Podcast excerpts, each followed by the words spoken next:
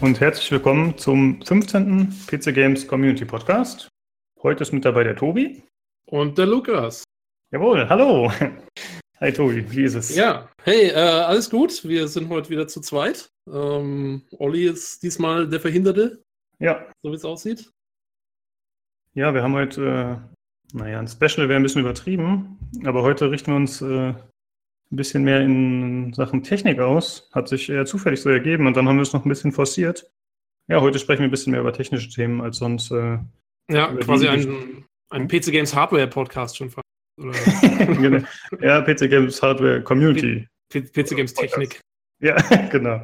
Ja, ähm, ja und äh, ein Anlass war unter anderem dass du äh, arbeitstechnisch an einer Konferenz teilgenommen hast und ein bisschen dazu erzählen wolltest. Ähm, ja, genau, das war eigentlich ganz lustig, weil ich hatte letzte, letztes Wochenende hatte ich eine Konferenz hier ähm, zum Thema ähm, Artificial Intelligence und Neuroscience.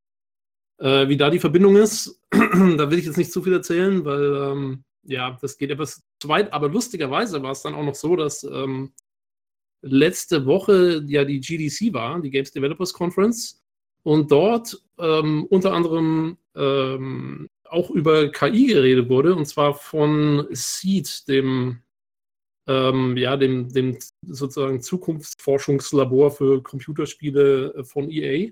Mhm. Ich weiß gar nicht mehr, wofür steht es. Äh, irgendwie ich werde es raussuchen. Ex Extraordinary Experience Division oder irgend sowas. Special Extraordinary Experience Division. Irgend sowas. Mhm. Ähm, auf jeden Fall also Seed, das sind die, die neuen, nicht zu verwechseln mit der deutschen Band, die drei E's hat. ähm, gibt es die überhaupt noch? die gibt es, glaube ich, schon noch. Ja. Gibt's noch, ja. Finde ich, find ich immer ziemlich cool. Ähm, aber auf jeden Fall, äh, diese Seed-Leute, die machen quasi, das ist so eine Art Forschungslabor von EA betrieben und die machen, die untersuchen oder entwickeln neue Technologien für Computerspiele. Und ähm, einen, die haben eben verschiedene Vorzeige erhalten auf der GDC. Einer war zu eher grafischen Sachen, da kommen wir später noch dazu. Aber einer war eben auch zu neuen Methoden der KI und das war lustigerweise sehr, also sehr ähnlich den Methoden, die wir besprochen haben auf unserer Konferenz letzte Woche. Mhm. Und ich wollte da eh schon drüber reden und jetzt hat sich tatsächlich genau ergeben. Also es ist ziemlich cool. Ähm, ja, deswegen äh, KI. Ich meine, ich, ich würde eventuell kurz mal ein Intro geben dazu, wie KI aussieht heute und wie es eventuell in zehn Jahren aussieht. Ja, gerne, mach mal. Das ist nämlich wahrscheinlich relativ unterschiedlich. Also heute, wenn man über KI nachdenkt, dann sind es ja hauptsächlich Skripte. Ähm, das heißt, die je nach Spiel äh, bekommt die KI verschiedene Skripte, die immer nach Schema F ablaufen. Das heißt, wenn es heißt, zum Beispiel, wenn etwas passiert, dann mache das. Und damit kann man schon sehr komplexe Sachen machen, weil du kannst zum Beispiel sagen, wenn du Schaden nimmst ähm, und du hast noch so und so viel Lebensenergie, dann springen, äh, dann sorg dafür, dass die Figur hinter, hinter ein Cover kommt. Oder wenn die Munition ähm, äh, unten ist, dann schau, dass du neue Munition bekommst. Oder in einem Strategiespiel wenn du so und so viele Einheiten gebaut hast, dann schickst du über die Karte und versuchst den Gegner anzugreifen und so weiter und so weiter. Und das sind mhm. halt wahnsinnig viele von diesen If-Statements, äh, die da hintereinander weg abgespult werden und die KI ist eigentlich keine KI, sondern ist eine Ansammlung von Skripten, wo dann quasi immer das, hoffentlich das Richtige in der richtigen Situation gespielt wird. Und wenn man das richtig gut macht, dann kommen auch ziemlich coole ähm, KIs dabei raus. Also ähm, man kennt es ja zum Beispiel, ich weiß nicht, also gibt es ja schon, Pier war ja immer so ein Beispiel, ähm, weiß nicht, ob das noch jemand kennt, ist schon ein bisschen älteres Spiel, aber hatte eine Wahnsinns-KI damals. Mhm. Ähm, ich weiß noch, ich habe es gespielt und da konnten dich die Gegner umkreisen und sich neue, neue Optionen zum Angriff suchen und so. Und das zeigt also schon, dass man mit diesen Skripten viel machen kann. Ähm, aber es ist eigentlich keine Intelligenz. Also es ist, äh, das, wenn du einmal durchschaut hast, wie die ganzen Skripte funktionieren, ist es normalerweise relativ einfach, die KI auszutricksen und dein eigenes Ding zu machen und die KI kann da nichts dagegen tun. Das ist eine Begrenzung der KI heute. Mhm. Und der, das, also Neue, was jetzt eben, woran diese Seed-Leute arbeiten und woran sehr viele Leute außerhalb von Computerspielen auch dann arbeiten, ist eine KI, die lernt. Ähm, und wie bringt man eine KI dazu, dass sie das lernt? Ähm, ist eigentlich ganz einfach. Man muss, man, man hat sich wirklich an der Biologie orientiert. Ähm, wie bringt man einem, irgendein Tier dazu, dass es was lernt? Man gibt ihm ein Reward, also ein, ähm, eine Belohnung. Eine Belohnung, genau. Ein positives Signal, wenn es was richtig gemacht hat und vielleicht ein negatives Signal, wenn es was falsch gemacht hat. Mhm. Ähm, und der Vorteil, wenn du, wenn du so lernst, ist, dass du äh, nicht mehr aufgabenspezifisch lernst. Also beziehungsweise, dass du, dass du dich verbessern kannst, ähm, ohne dass du, dass du ein festgelegtes Muster haben und äh, das kann man, das kann man also machen. Das ähm, wird zum Beispiel auch gemacht bei vielen Leuten, die, die Bots programmieren, ähm, die dann Spieler alleine spielen. Zum Beispiel, es gibt, wir können das auch verlinken im Podcast, es gibt ein ganz, ganz einfaches Tutorial, wo auch die ganzen Codes und sowas schon drin sind, wie man seinen eigenen Bot programmieren kann, der dann selber StarCraft spielt. Der okay. kann aber auch, der kann, der kann nur ganz einfache Sachen. Also der kann äh, von, der kann mit einer Figur, die kann er dann selektieren und kann mit der Figur einmal über die Karte laufen zu einem Zielpunkt. Das ist alles, mhm. mehr kann er nicht. Aber das lernt er. Und zwar also der, am Anfang ist es so, dass er einfach den, den, die Figur ähm, zufällig über die Karte bewegt. Ähm, aber in dem Bot werden quasi immer die Koordinaten von der Figur abgeglichen nach jeder Bewegung mit den Koordinaten des Zielpunktes. Und wenn die Koordinaten dann näher am Zielpunkt sind, dann, wird dem, dann kriegt der Bot quasi das Signal, das war jetzt gut. Mhm. Und wenn die Koordinaten weiter weg vom Zielpunkt sind, kriegt der Bot das Signal, das war jetzt schlecht. Das heißt, er probiert zufällig Sachen aus und lernt dann aber mit der Zeit, oh, okay, ich muss in die Richtung laufen, um, um quasi was, dass es immer besser wird für mich. Ähm, das ist im Prinzip alles und das ist, ähm, das ist quasi nur eine Liste von Koordinaten und den dazugehörigen ähm, Belohnungsvariablen sozusagen und schon kann, der fängt an und läuft mit seinem, mit seinem kleinen Space Marine noch relativ zackig irgendwo da auf der Karte rum, ziemlich unbeholfen. Und dann nach einigen Versuchen checkt er das halt, ähm, weil, er, weil diese Listen dann immer mehr Sinn ergeben und dann läuft er quasi zum Zielpunkt. Mhm. Ähm, das ist eine ganz einfache Methode, es zu machen. Äh, die, wie ist das, wenn man das macht, spielt man das dann in erhöhter Geschwindigkeit oder wie macht man das? Also ich habe halt öfter schon jetzt gelesen oder gehört, dass das irgendwie schneller geht und besser geht, wenn man die Spielgeschwindigkeit erhöht oder der Bot ja äh, genau, nicht der, an die menschlichen Begrenzungen gebunden ist quasi. Genau, der Bot kann super schnell reagieren, das heißt, du kannst es viel schneller ablaufen lassen als in der mhm. Realität.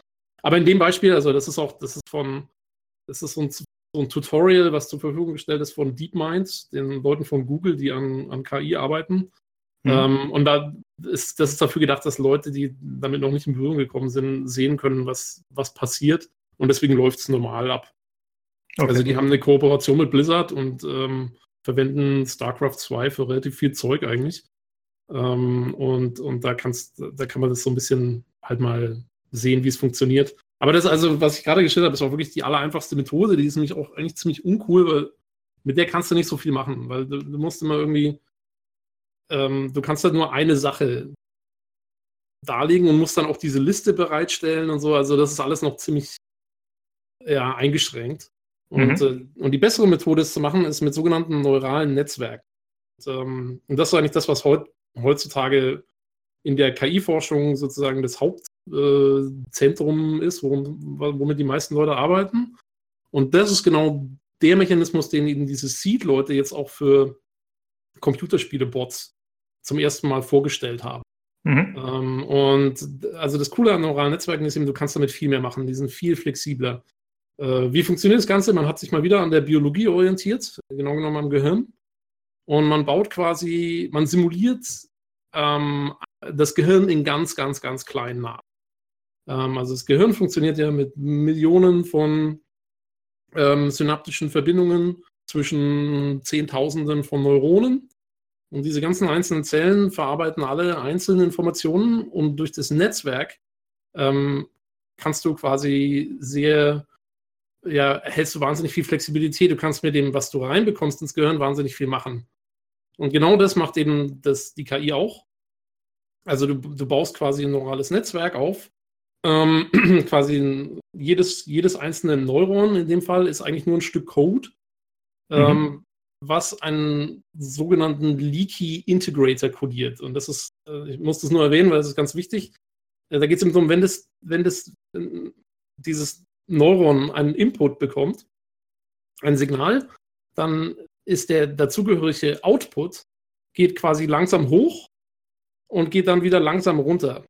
Ähm, und das heißt, du brauchst, wenn der langsam hochgeht, dann generiert sich vielleicht durch einen einzigen Input noch gar kein Output. Aber wenn dann zwei oder drei zusammenkommen von anderen Neuronen, dann hast du auf einmal, dann kriegst du auf, kriegst auf einmal ein Output-Signal.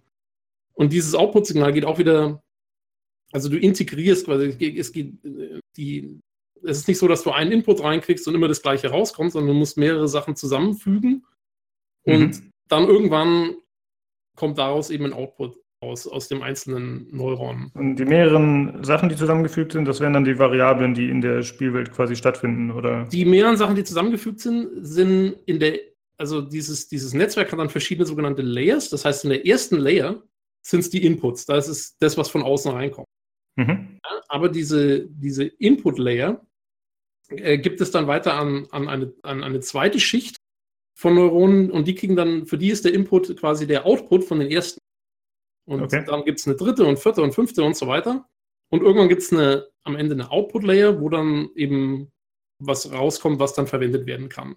Und äh, das, diese verschiedenen Schichten von Neuronen, die, da gibt es eben die Input-Schicht, die Output-Schicht und es gibt diese ganzen Zwischenschichten und die siehst du nicht als, also von außen. Ja, du siehst mhm. nur den, du siehst ja nur, okay, die KI sieht jetzt zum Beispiel, ähm, was passiert äh, im Spiel und was dann rauskommt, siehst du auch wieder die Aktion, was sie macht. Ob sie jetzt nach vorne läuft, nach links läuft, rechts läuft. Aber was alles dazwischen passiert, siehst du nicht. Und deswegen nennt man das tiefes, tiefe Schichten, also weil die quasi wie unter der Wasseroberfläche sind. Und deswegen heißt es auch Deep Learning oder, oder deswegen ist auch fast, fast alles, was man irgendwie mit Learning und, und KI und sowas zurzeit hört, hat immer was mit Deep zu tun. Und das liegt eben daran, dass man diese Schichten hat, die Informationen verarbeiten, die man, die man nicht sieht. Ähm, ja. Und das Coole an den Schichten ist eben, was du jetzt machen kannst, ist, du kannst dann die, die, die Stärke von der Verbindung zwischen den einzelnen Neuronen kannst du verändern. Also kannst du zum Beispiel sagen, also im, im Prinzip sind erstmal alle mit allen verbunden, aber die Verbindungen zwischen, zwischen den einzelnen Neuronen haben verschiedene Stärken. Und die setzt du rauf oder runter, je nachdem, ob von einer Schicht zur anderen was passiert ist, was für gut befunden wird. Und ob es für gut befunden wird oder nicht, funktioniert eigentlich genauso wie bei dieser Liste. Du gibst äh, dem neuralen Netzwerk eine Vorgabe, was es machen soll. Und wenn es diese Vorgabe erfüllt, dann wird es als gut betrachtet. Und wenn es es nicht erfüllt, dann wird es als schlecht betrachtet. Und je nachdem, ob eben was Gutes oder Schlechtes rauskommt, werden die Verbindungen, die dann aktiviert wurden zu dem Zeitpunkt, äh, oder, oder für, um, um zu diesem Output zu kommen, werden hoch oder runter gesetzt. Und mit der Zeit, wenn du das dann wiederholst und wiederholst und wiederholst, setzen sich nur noch diese Verbindungen durch, die immer zu was Guten geführt haben. Mhm, okay. Aber dadurch, dass du diese ganzen Schichten hast, ähm, ist es eben nicht so, dass, dass immer das Gleiche passiert, weil eben diese verschiedenen Inputs diese ganzen verschiedenen Schichten immer anders aktivieren und, und du hast so eine gewisse Zu Zufallsvariable äh, und du hast viel mehr ja, interne Berechnung, die stattfindet und kannst deswegen viel mehr Sachen damit machen. Also du kannst viel mehr Sachen gleichzeitig mit einbeziehen in das, was du für gut oder schlecht be ja, befindest. Mhm. Und deswegen funktionieren diese Netzwerke relativ gut. Und im Prinzip, ja, genau das Gleiche, was wir Menschen auch machen. Also mhm. wir lernen ja auch nicht viel an. Okay, das war schon mal extrem technisch auf jeden Fall. Ja, ähm, sorry, aber das ist wahrscheinlich den, Berufskrankheit, ne? Ja, durch, durch, durch, durch, ja, und durch den Anfang muss man durch, sonst weiß man wirklich nicht, worum es geht und was es ist. Aber was wirklich ja. das Beeindruckende ist, ist, was bei rauskommt. Ähm, ja, da gab es ja jetzt ein Video. Also genau, erstmal, du warst ja vorhin nicht ganz sicher mit dem Namen, das heißt Search for Extraordinary Experiences Division. Ja. Ähm, um, ähm. und die wird von Electronic Arts anscheinend auch vorangetrieben und äh, gehört zu denen, ne? Genau, ich glaube, die gehört zu denen, ja. Also genau. die haben es quasi wie ein Entwicklerstudio, was keine Spiele macht, sondern einfach, was können wir als nächstes Cooles Neues machen. Ja, und ich würde damit, sagen, hm, bitte. bevor wir zu den Spielen kommen, äh, vielleicht noch ganz kurz, das ist nämlich eigentlich ganz witzig, ähm, weil diese ganzen KIs, also das hat wirklich abgehoben, sorry, in den letzten drei, vier Jahren ähm, diese Forschung und ähm, vor, vor, ähm, wann war das, vor, zwei, vor drei Jahren etwa, äh, kam ein, ein wissenschaftliches Paper raus, wo eben diese Leute von DeepMind, also diese KI-Forschungsfirma, die dann von Google aufgekauft wurde, äh, wo die eben diese Netzwerke zum ersten Mal so strukturiert haben, dass das ziemlich gut funktioniert. Und woran haben sie es getestet? An alten Atari-Spielen. äh, und zwar unter anderem Breakout. Also, ich weiß nicht, ob das mhm. noch jemand kennt, das ist dieses Spiel, wo man diese Blöcke hat. Und äh, du hast unten so ein, wie so bei Pong, hast du so ein, so ein Brett.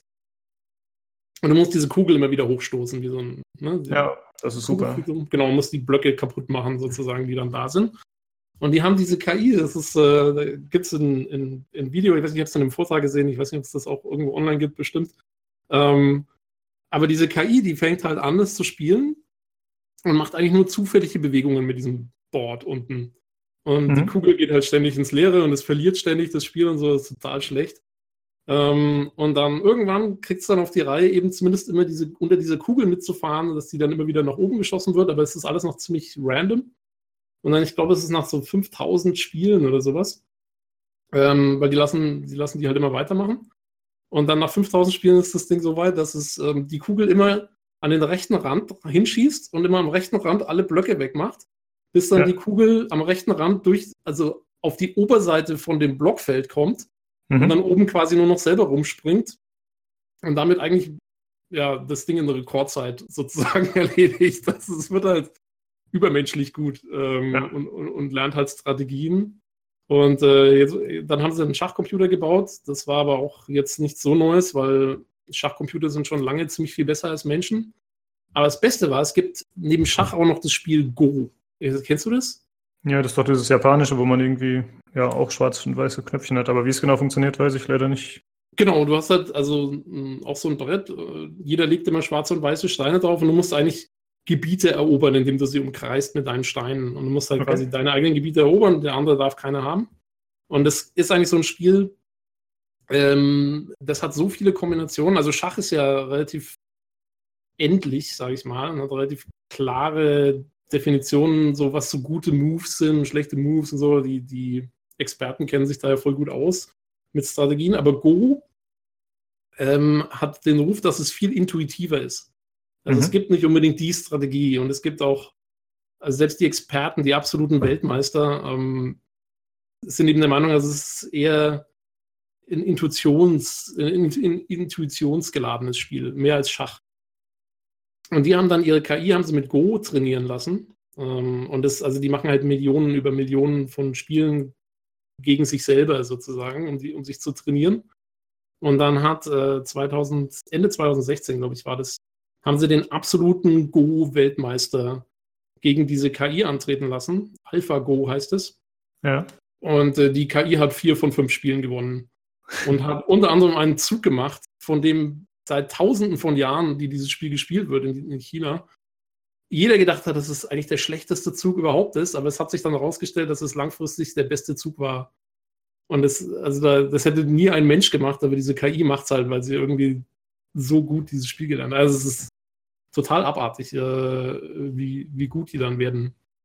Er ist auf jeden Fall äh, extrem faszinierend, ne? wie sich das entwickelt, muss man ja. schon sagen. Ohne dass ihnen jemand die Regeln erklärt hat. Das ist also, die fangen ja wirklich quasi bei Null an und bringen sich selber das Spiel bei und dann werden sie immer besser und besser und besser. Ja. Und, und das auf Computerspiele zu übertragen, ist halt sozusagen so ein, ein Traum für jeden, der eine ordentliche KI haben will. Ja, ich stelle mir da so ein bisschen die Frage, du hast ja gerade gesagt, dass das irgendwie erst vor drei, vier Jahren angefangen hat, dass die Leute sich stärker damit beschäftigt haben auf wissenschaftlicher Seite. Warum ist das so? Weißt du das so? Also ich meine, also, das ist also ja ein an, Wunschtraum eigentlich, ja. dass das so passiert. Schon lange. Also an, angefangen nicht. Also die, ähm, die theoretischen Grundlagen dafür sind in den 1950ern entstanden. Mhm. Ähm, und dann gab es nochmal eine Revolution in den 80ern, äh, wo das quasi weitergeführt wurde, aufs nächste Level gehoben. Äh, der Grund, wieso das jetzt gerade so abhebt, ist ähm, ganz klar Computerpower. Du brauchst wahnsinnig viel Rechenpower, um so ein neurales Netzwerk in der Form zu betreiben, weil du musst dir überlegen, du musst ja jedes Neuron einzeln berechnen. Mhm. Jeden Zeitschritt. Und wenn je größer das Netzwerk wird und je komplexer die ähm, Verhaltensweisen werden sollen, desto mehr von den Dingen brauchst du auf einmal. Und ähm, dann brauchst du halt auf einmal ganz, ganz schnelle Rechner mit wahnsinnig viel Parallel, äh, Parallel Computing und, und äh, dem ganzen Spaß. Und die standen in der Form noch nicht zur Verfügung. Also du hättest wahrscheinlich von den Algorithmen her, hätte man das eventuell sogar schon entwickeln können, vielleicht. Mhm. Ähm, aber es hätte du wärst da erst mal fünf Jahre da gesessen und hättest darauf gewartet, dass dein Pentium 3 äh, dir was ordentliches ausspuckt. Okay, und jetzt ja, hast du krass. halt, ja, und jetzt hast du halt gerade mit neuen Grafikkarten und neuen Systemen äh, da die Möglichkeit, viel schneller Sachen zu ähm, ja, durchlaufen zu lassen und zu gucken, was passiert. Ja, also ich habe mir das total simpel vorgestellt. Ich habe jetzt nicht gedacht, dass das viel Rechenleistung erfordert. Denn im Prinzip muss er ja, Ja. nur gucken, okay, ist das gut, was ich gemacht habe? Ja, nein, nächste. Das ist, das ist eben genau das Ding. Also, das war ja diese erste ganz einfache KI, die ich Hm? da beschrieben habe. Ähm, die macht ja im Prinzip genau das und das geht natürlich sau schnell.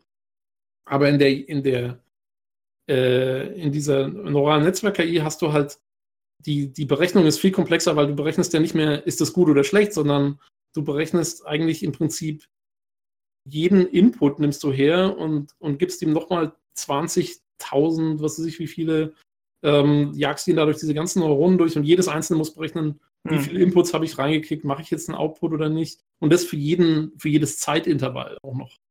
Und Okay. äh, das, das braucht Power. Also Ähm, Gibt es da bestimmte Gründe, warum die das mit äh, Breakout zum Beispiel getestet haben? Ist das irgendwie einfacher, weil die Grafik so, Grafikanforderungen niedrig sind? Ich meine, das kann ja nicht so ein großer Faktor sein, oder? Wenn man Ähm, Nee, also für die war eigentlich der Hauptgrund von Breakout, ähm, Breakout zu nehmen, war, und sie haben auch noch ganz viele andere Atari-Spiele genommen.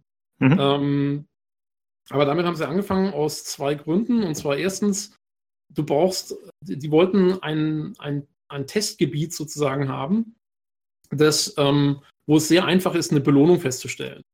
Und die Belohnung bei Breakout ist ganz einfach, weil die Belohnung ist immer, wenn du einen Block kaputt machst und die Bestrafung ist immer, wenn dir die Kugel runterfällt. Mhm. Okay, ja. Es ist ganz einfach. Und deswegen, und genau dieses einfache Environment wollten sie haben. Und das zweite ganz wichtige Punkt ist, ähm, in Breakout ist ein Spiel, was man als informationskomplett bezeichnet. Also, das heißt, du hast bei Breakout jederzeit immer die komplette, äh, die, die, das komplette Wissen über alles, was im Spiel äh, passiert. Genauso Mhm. beim Schach oder bei Go. Also du weißt immer, was passiert im ganzen Spiel. Wenn du jetzt, sagen wir mal, die wollten jetzt StarCraft spielen, da kommen wir später nochmal drauf, weil das hat noch ein paar andere Sachen, die da problematisch sind. Aber ähm, um nur das zu verdeutlichen, im Beispiel, StarCraft hat ja den Nebel des Krieges. Also das heißt, du siehst nur bestimmte Anteile vom Spielfeld, du weißt nicht, was dein Gegner macht, du weißt, du hast nur, du hast inkomplette Informationen als Spieler. Und dafür eine KI zu entwickeln, ist wahnsinnig viel schwieriger als eine für ein System, wo du alles kennst. Äh, weil dann kriegt die KI einfach immer den kompletten Input und kann daraus den kompletten Output berechnen. Während in dem anderen Spiel musst du noch quasi ähm, mh, dir überlegen, was der andere gerade vielleicht macht oder vielleicht nicht macht. Mhm. Muss ja dann auch irgendwie, kann ja auch nicht random sein, das kann ja auch nicht zufällig sein, das muss ja irgendwie auf was aufbauen. Und das ist nochmal noch mal viel schwieriger zu machen. So, d- deswegen Breakout. Okay. Ähm. ja. Äh, wolltest du noch weiter was dazu erzählen oder machen wir jetzt den Sprung zu den Spielen und wie das aktuell dort getestet wird? Ja, genau. Also äh, so viel zur Geschichte des Ganzen sozusagen. Und ähm, das Coole ist eben, also auch wegen der, wegen der Rechenleistung wurde das halt noch bisher, konnte das halt nicht für eine Computerspiele-KI verwendet werden. Weil du kannst ja keine, kein so ein Ding im Hintergrund laufen lassen auf einem Rechner, der noch gerade Battlefield 4 berechnet oder so. Kannst ja, kannst ja zwei Rechner hinstellen. Ähm, und ähm, ja, und, und jetzt gibt es wohl die ersten Gehversuche und die sind sicherlich, die werden auch noch auf irgendwelchen Supercomputern äh, von EA veranstaltet, bin ich mir absolut sicher. Ähm, aber trotzdem immerhin gibt es äh, erste Gehversuche, dieses System auf Computerspiele anzuwenden und die sehen schon ziemlich cool aus. Also ähm, die von, von eben von dem Seed haben ja unter anderem ein Video hochgeladen, äh, wo man sieht, wie so eine KI nach einer gewissen Lernzeit eben so einen vereinfachten Shooter spielt. Mhm. Und ähm, die, die KI kriegt quasi die Aufgabe, eine, äh, eine Fläche zu beschützen und aber gleichzeitig äh, hat sie halt Lebensenergie, die runtergeht und Munition, die runtergeht und muss dann immer mal wieder weg und muss eben äh, so Medikits und, und Munition suchen. Und die macht es eigentlich nach eben einer gewissen Lernphase ausgezeichnet. Also das funktioniert ziemlich gut. Ja. Das Video werden wir nochmal verlinken auf jeden Fall dazu und gleichzeitig auch die Variante mit Battlefield 1, weil es da auch eine grafisch ansprechende Variante gibt, aber das scheint im Prinzip genau das gleiche zu sein. Genau, also ich glaube, in haben die nicht, die haben dann, glaube ich, die, also nachdem die KI eben bei ihnen gelernt hatte, haben sie die dann hm. auf echte Spieler auch, oder? Spielen die mit echten Spielern oder sind es Bots gegen Bots? Bisher ist es nur Bots gegen Bots in Battlefield 1. Okay. Aber es, also es sieht zumindest schon ziemlich wie ein richtiges Spiel aus, sage ich mal. Ja, das schon. Ich hatte mir das Video auf PC Games angeschaut. Mir ist aufgefallen, die nehmen keinerlei Deckung. Keine Ahnung. Hm, ich meine, das wird ja irgendeine Ursache haben, warum das so ist. Die KI wird wahrscheinlich sagen, okay, lohnt sich nicht, warum auch immer. Ja. Und sie stürmen echt aufeinander zu und schießen. Ne? Das, also ist natürlich, das ist natürlich ein, ein Problem von der ganzen, von dieser ganzen Aktion ist, ähm, es ist schwierig, wenn der Reward, also die, die Belohnung, nicht, nicht sehr schnell auf eine Aktion folgt. Mhm. Ähm, das ist ein ganz großes Problem auch noch für KI, deswegen auch äh, Breakout ist da so einfach gewesen, weil es immer recht schnell geht. Ähm, aber wenn du, wenn du quasi erstmal Deckung nimmst und dir eine Strategie arbeitest, wie, wie mache ich jetzt den anderen irgendwie platt, wenn ich noch warte oder so, das sind mhm. viel schwierige Aktionen. Ich weiß nicht genau, wie gut da die KI eventuell schon ist, dass sie das macht. Aber immerhin, okay. sie rennt schon, sie, sie, rennt weg, wenn sie, wenn sie ähm, nicht mehr viel Lebensenergie hat und so. Mhm. Solche Sachen macht sie. Also, ähm, ja, nee, also perfekt ist das auf keinen Fall. Aber es geht immerhin, denke ich, in die richtige Richtung. Und das Coole ist, äh, bei dem Seed-Ding ist noch speziell, äh, die, also normalerweise, wie ich gesagt habe, normalerweise lernt diese KI ja durch Zufall. Die macht einfach irgendwas und, und dann irgendwann findet sie raus, was besser ist und was schlechter ist. Mhm. Die haben eben das Ganze extrem beschleunigt, weil die, bei denen lernt die KI anhand eines Experten. Das ist eine andere KI, die schon gelernt hat. Mhm. Und die macht quasi der zu lernenden KI erstmal ein paar Sachen vor. Und die, die, die KI, die lernt, macht es erstmal so ein bisschen nach, macht aber auch ihre eigenen, das, die machen da absichtlich äh, ein Neues rein. Also ein, die macht absichtlich Fehler sozusagen. Oder die macht es nicht exakt nach, sondern macht immer mal ein bisschen was anderes. Mhm. Und dadurch lernt sie viel, viel schneller, als wenn du das einfach durch Zufall machen lässt. Ähm, und das ist eben auch ziemlich cool, weil, wie gesagt, KIs sind keine Menschen, die haben keine, wir haben ja schon so viel Vorinformationen, wenn wir so ein Spiel anfangen überhaupt. Ähm, das haben die ja alles gar nicht und deswegen lernen die viel langsamer. Die haben natürlich den Vorteil, sie können, kannst zehn Spiele parallel laufen lassen oder tausend. Und wenn du einen richtig flotten Computer hast, kannst du es auch sehr viel schneller laufen lassen. Ja. Ähm, und ja, also das ähm, dadurch können die viel wiederholen, aber im Prinzip sind sie schlechter im Lernen als wir. Mhm. Und wenn du, wenn du so einen, so einen Experten hinstellst, dann geht es eben schon mal um einiges schneller, was auch ziemlich cool ist. Äh, ich habe noch eine Frage dazu, und zwar zu praktischen Anwendungen. Vielleicht habe ich da immer irgendwas missverstanden vorher. Und zwar hast du ja gesagt, angenommen, man hätte das man würde das privat so haben wollen, dann bräuchte man schon zwei Computer, auf denen das läuft, also einen für das Spiel und einen, um das zu berechnen oder so. Und ähm, ich dachte immer, es sei so, dass diese lernende KI quasi jetzt nur lernt, lernt, lernt, lernt, lernt. Und dann irgendwann ist sie quasi Meister. Und dann muss das aber nicht mehr alles in Echtzeit so extrem berechnet werden, sondern ich dachte, dann kann die KI quasi trotzdem wieder mit, ähm, ja, mit diesen Vorgaben, die sie bekommen hat von dem ganzen Lernen, dass sie dann gegen Spieler antreten kann, zum Beispiel. Weißt du, wie ich meine? Dass man das ja, nicht immer. Ja? Also, das, ich glaube, das geht zum Teil. Ich, da muss ich jetzt sagen, da komme ich dann auch langsam an meine Grenzen. Also, ich bin kein, mhm. ich bin kein KI-Mensch. Äh, bin eher auf der biologischen Seite. Aber ähm, soweit ich weiß, also du, könnt, du kannst schon Algorithmen dann rausziehen.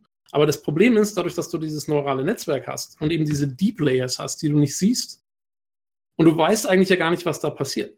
Also du, du weißt zwar, okay, irgendwie kann das Ding jetzt das Spiel und irgendwie hast du es gelernt, aber du hast, da kommt kein Algorithmus raus am Schluss. Ach so, okay. Ich dachte, sagen, man kann das auslösen. Nö, nee, nee, nee, weil du hast, äh, das ist der Witz. Also der, ich habe äh, einen, Vortrag gehört von dem, eben von einem von den Chefs von, von DeepMind, die das vorgestellt haben da.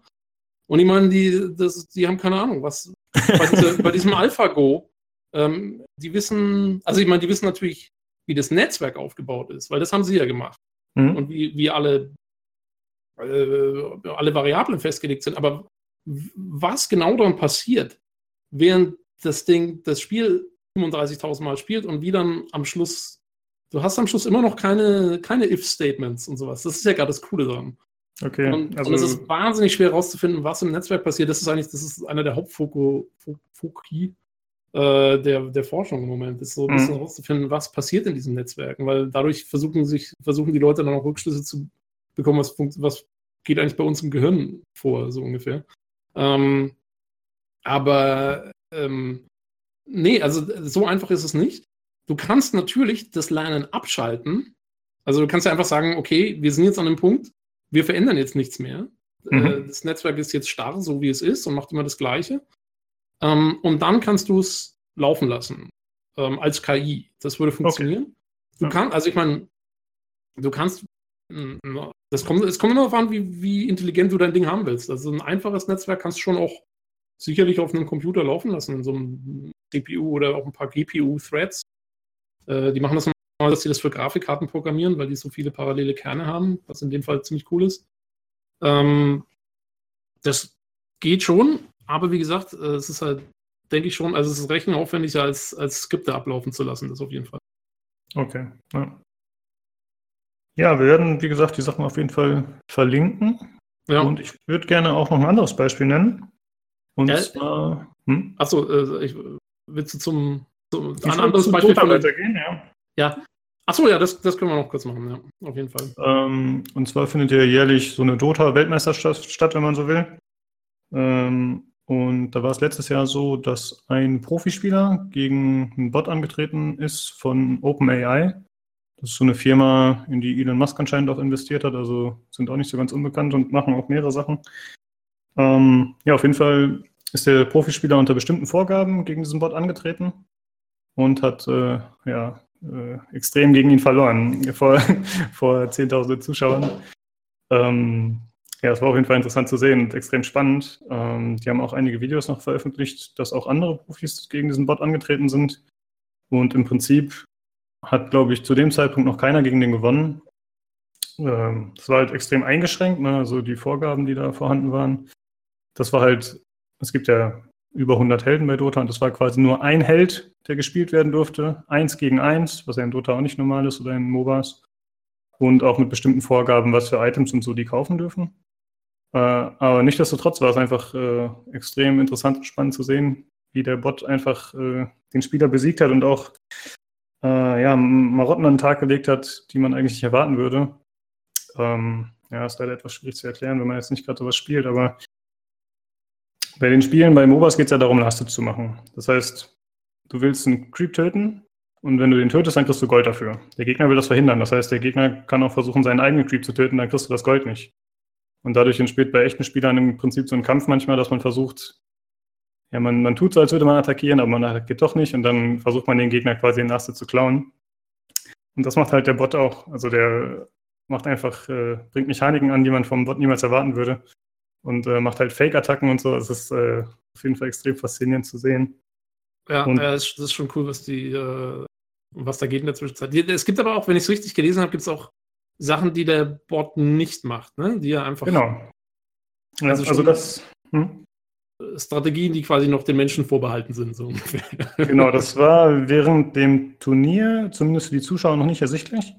Aber ich hatte vorhin noch so einen Artikel rausgesucht, den ich vorher auch noch nie gelesen hatte, obwohl ich schon mal öfter versucht hatte, rauszufinden, wie sich das Ganze jetzt entwickelt, weil man erwartet ja, dass das eben weitergeht und dass es da auch Neuerungen gibt, weil deren endgültiges Ziel war, dass äh, eben Bots 5 gegen 5 spielen können, diese Open-Air-Bots, mit Mhm. verschiedenen Helden auch. Und äh, ja, anscheinend ist es halt so, dass Spieler die Schwächen der Bots ausgenutzt haben und das auch ziemlich erfolgreich durch diverse Taktiken, die, wo sich jetzt nicht näher darauf eingehen, weil es halt alles ziemlich speziell ist.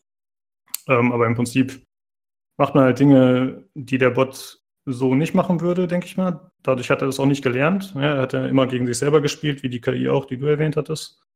Aber Ja. diese Sachen hat er halt nie gemacht und deswegen hat, wurde er nie damit konfrontiert und weiß auch nicht richtig damit umzugehen.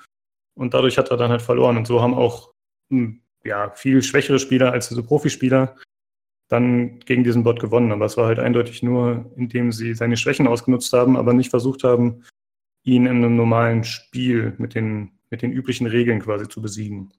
Also es war Ja. schon eher ein Aushebeln. Hm? Das ist, ähm, das ist halt genau das Problem. Also deswegen, ähm, äh, müsste auch, wir müssen fast nochmal einen Artikel verlinken, wo eben genau dieses, dieses Problem beschrieben wird mit diesen äh, ganze Informationen und nur halbe Informationen äh, im Spiel, weil das ist nämlich, ich glaube, dass genau dadurch das Problem zustande kommt. Weil diese, diese KIs, die haben, die, also eins der Hauptprobleme von denen ist äh, eben äh, eine Erinnerung zu haben. Also es gibt zwar, äh, es gibt für diese neuralen Netzwerke auch spezielle Erinnerungsnetzwerke, ähm, wo quasi Information immer im Netzwerk im Kreis läuft und dadurch ähm, erhalten bleibt. Und das ist dann so eine Art Erinnerungsengramm. Ähm, da gibt es spezielle Architekturen dafür. Also die kann man dann an, kannst quasi eins von diesen Erinnerungsnetzwerken in ein normales Netzwerk einbauen und so weiter. Und dann hast du eine Art Erinnerungsmodul. Das ist aber alles noch ziemlich in den Kinderschuhen. Und das Problem, wenn du keine ordentliche Erinnerung hast, ist, du kannst dann eben also du lernst nur dadurch, dass du mal weißt, okay, jetzt ist irgendwas gut oder jetzt ist irgendwas schlecht. Und das, was gut ist, das, das ähm, machst du immer weiter und, und äh, immer mehr. Ne? Und das, was mhm. schlecht ist, machst du nicht mehr. Aber du hast keine Erinnerung, ähm, so eine episodische Erinnerung, dass du jetzt genau weißt, okay, ich habe erst das gemacht, dann das gemacht, dann das gemacht, dann das gemacht und das war jetzt besonders gut oder, oder nicht so gut oder der Teilschritt könnte gut gewesen sein oder nicht. Das gibt es halt nicht. Also es gibt nur immer das Ganze oder gar nichts, so ungefähr. und das ist halt noch so ein Problem, glaube ich, was noch umgangen werden muss, weil das macht es schwierig. Und deswegen ist auch StarCraft 2 zurzeit so im Fokus. Das macht es schwierig, ein Strategiespiel zu spielen. Deswegen wundert es mich, dass das mit Dota überhaupt so gut funktioniert hat, weil es ja eigentlich auch ein Strategiespiel. Hm, ähm, ja, aber ist nicht, ja. Da gibt es auch diese extrem klaren Vorgaben, die du vorhin genannt, also die du als Beispiel genannt hast. Und zwar bei Dota ist es halt so, in diesem Beispiel ist es wirklich nur eins gegen eins. Und äh, in diesem Artikel stand, die hatten quasi drei Ziele. Einmal, der soll möglichst wenig Schaden nehmen. Er soll Last machen, also Creeps töten und damit Gold verdienen. Und was war das dritte? Sein Tower sollte möglichst wenig Schaden nehmen, also der eigene Verteidigungsturm. Ja. Das waren quasi die drei Vorgaben und die sind auch alle innerhalb seines Sichtbereichs und so. Also es ist relativ einfach und überschaubar. Ne? Also ja. es ist nicht so kompliziert und komplex wie so ein StarCraft. Ja. ja. Und das ist also, aber das versuchen eben die Leute jetzt gerade zu machen, eben die so anzupassen, dass sie wirklich äh, auch langfristig Strategien formen können. Dass sie sagen können, ich mache jetzt zum Beispiel erstmal was, was jetzt gar nicht so gut ist, was eigentlich gegen meine Parameter verstößt, aber ich weiß, dass es mir langfristig was bringen wird. Solche Sachen, das geht halt noch nicht. Und mhm. ich glaube, wenn das mal geht, dann, dann hast du nochmal ein ganz anderes Level erreicht. Äh, weil dann kann man nochmal viel mehr machen, ähm, zum Beispiel, ich glaube, dann, dann würden zum Beispiel auch vielleicht in der Battlefield-Demo die Boards mehr Deckung nehmen, weil sie dann sagen, oh, ich kann jetzt zwar nicht auf den Gegner schießen und dadurch einen Reward bekommen, eine Belohnung bekommen, aber äh, dafür bin ich jetzt vielleicht dann später in einer besseren Situation, wo ich später mehr machen kann. Das, solche Sachen gehen noch nicht. Und das ist hm. halt, äh, da arbeiten die Leute im Moment mit Hochdruck dran, dass sowas mal funktioniert. Ja. Und im Zusammenhang mit diesem Dota-Bot habe ich mir auch die Frage gestellt, äh, wann soll das Ganze denn aufhören? Weil der ist ja in dem, was er kann, ist er ja schon extrem gut und besser als 99,9 Prozent aller Menschen, die Dota spielen. Ja. Und ähm, irgendwann muss er auch sagen, okay, ich habe jetzt die perfekte KI, ich habe es tatsächlich geschafft. Aber dann muss ich ihn ja wieder runterdummen, damit er nicht einfach jeden komplett in den Grund und Boden stampft. Weißt genau, du, das, das, das Spiel noch Spaß macht. Ja, ja also Mega interessant aber, auf jeden Fall. Ja, ich, ich glaube, das ist wahrscheinlich noch das geringste Problem. Weil ähm, irgendwann wird es mal, ich meine, im Moment ist es ja auch oft mal so, dass in den Spielen die KI cheatet und irgendwas besser kriegt. Wahrscheinlich mhm. wird es in der Zukunft so sein, dass die KI einen Malus bekommt. Ähm, und sagt hier, die Waffe der KI ist viel ungenauer als die vom Spieler oder so. Das kann ich mir gut vorstellen. Was, ja. ähm, äh, äh, ähm, was ich aber noch sagen will, ist zum Beispiel, also was ich auch gelesen habe, ist, äh, wo die das eben probieren mit dem StarCraft 2 äh, Bot, für die ist eine der Vorgaben, um sagen zu können, okay, die KI besiegt jetzt wirklich Spieler, ist, ähm, die regulieren die Zeit, die Reaktionszeit der KI runter. Also die, die KI darf auch nur maximal 300 Aktionen pro Minute ausführen, genauso wie ein mhm. Profispieler eben. Das ist wohl so das Maximum bei StarCraft zum Beispiel. Ähm, weil ich weiß jetzt nicht genau, wie die das gemacht haben mit dem OpenAI-Ding in Dota. Aber wenn die keine Restriktion für die, für die ähm, äh, Reaktionsgeschwindigkeit der KI ein, eingestellt haben, dann hat die da natürlich schon mal einen extremen Vorteil. Weil ja, also gerade wenn es um so um Micromanagement und sowas geht, ist es natürlich viel schneller.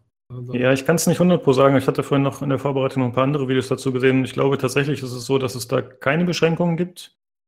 Ähm, ja. Aber du, wenn du Dota spielst und wie gesagt, da geht es halt um diese Lasts, du siehst halt, wie das Leben von diesem Creep runtergeht, den du umhauen musst, also von, diesem, von dieser Einheit.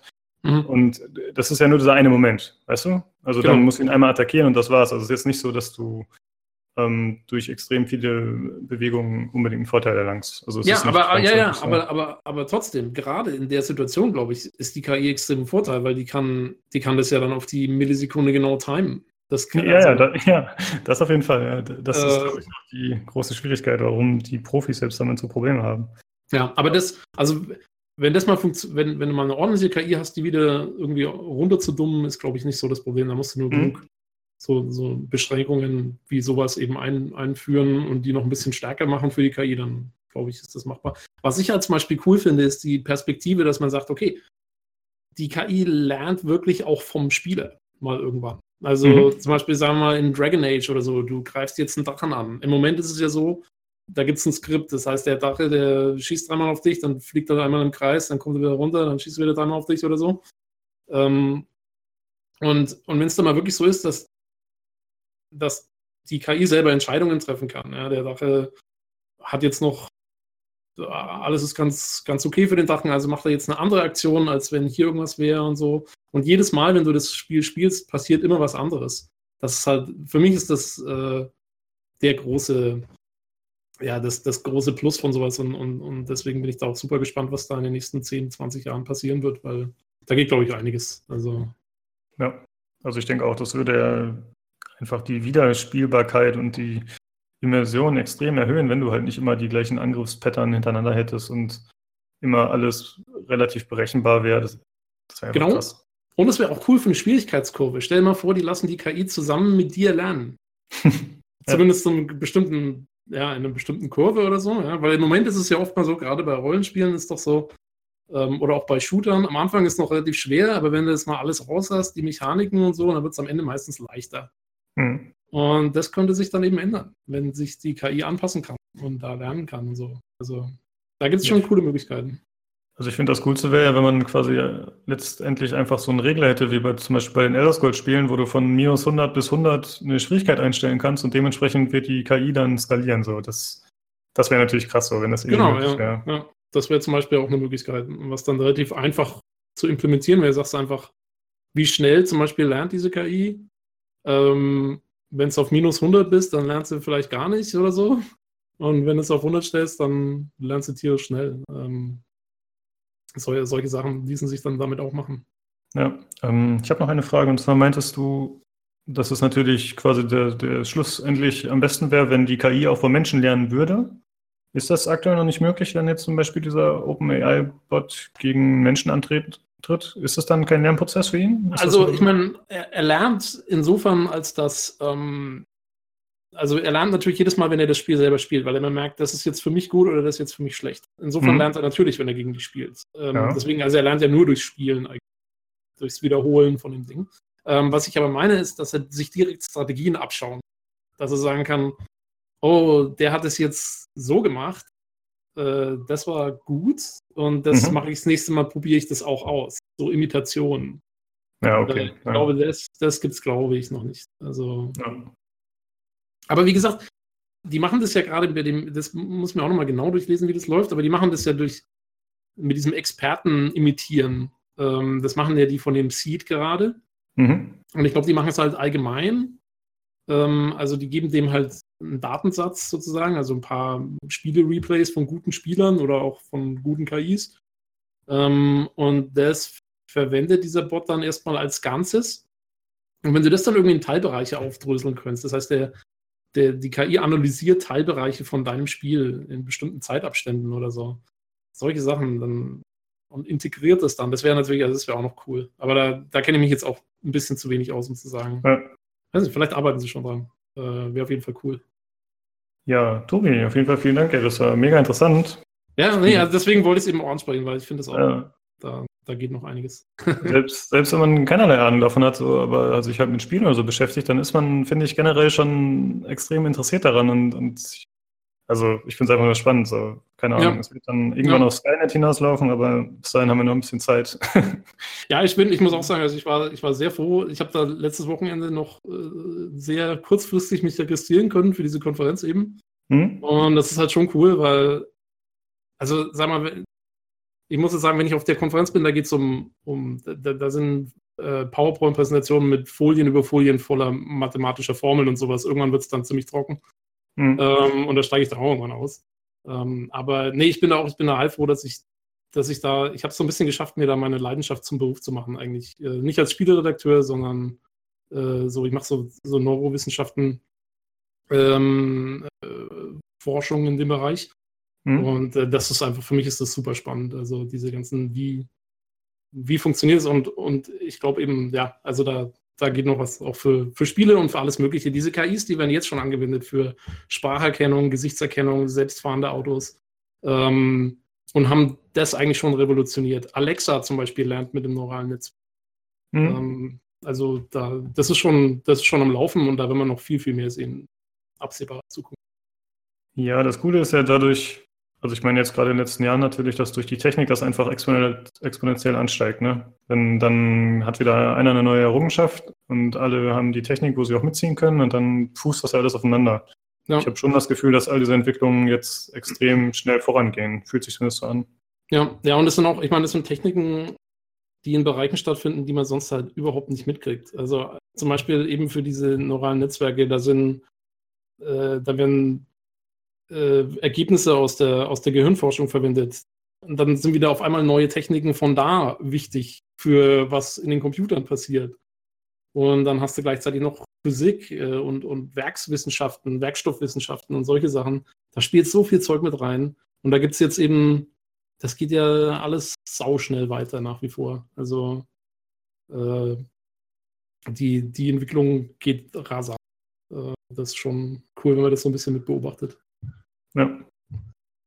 Okay, das war's zum Thema, wie hieß das? Äh, Neural Learning, nein, Deep Learning. Deep Learning und KI. Ähm, KI. Und wir haben nur, wie lange drüber geredet? Eine Stunde? Ja, 50 Minuten, ne? Egal, das war auf jeden Fall mega interessant. Fand ich aber sehr cool. Äh. Als nächstes Thema ist auch wieder eine Sache, die mit Technik zu tun hat. Und zwar geht es um Raytracing in Echtzeit. Yeah. Wenn es möglich ist, würde ich gerne dir den Vortritt lassen, weil ich glaube, da bist du auch wieder fitter als ich. Ja, wie hat es der Olli ausgedrückt? Das ist ein Thema für die Grafikhuren. also absolut für mich. Ähm, ja, ich weiß nicht, also haben, äh, ich glaube, die, die Videos sind ja umgegangen ähm, zu, zu Raytracing, das Star Wars Video mit, äh, wie heißt sie, Phasma? Nee. Ja, Captain Phasma doch, ja. Captain Phasma, ja, genau. Das wurde im Rahmen der GDC vorgestellt, ne? Genau, das war alles im Rahmen der GDC mit dem Spiegelpanzer, ähm, der dann richtig schön spiegelt.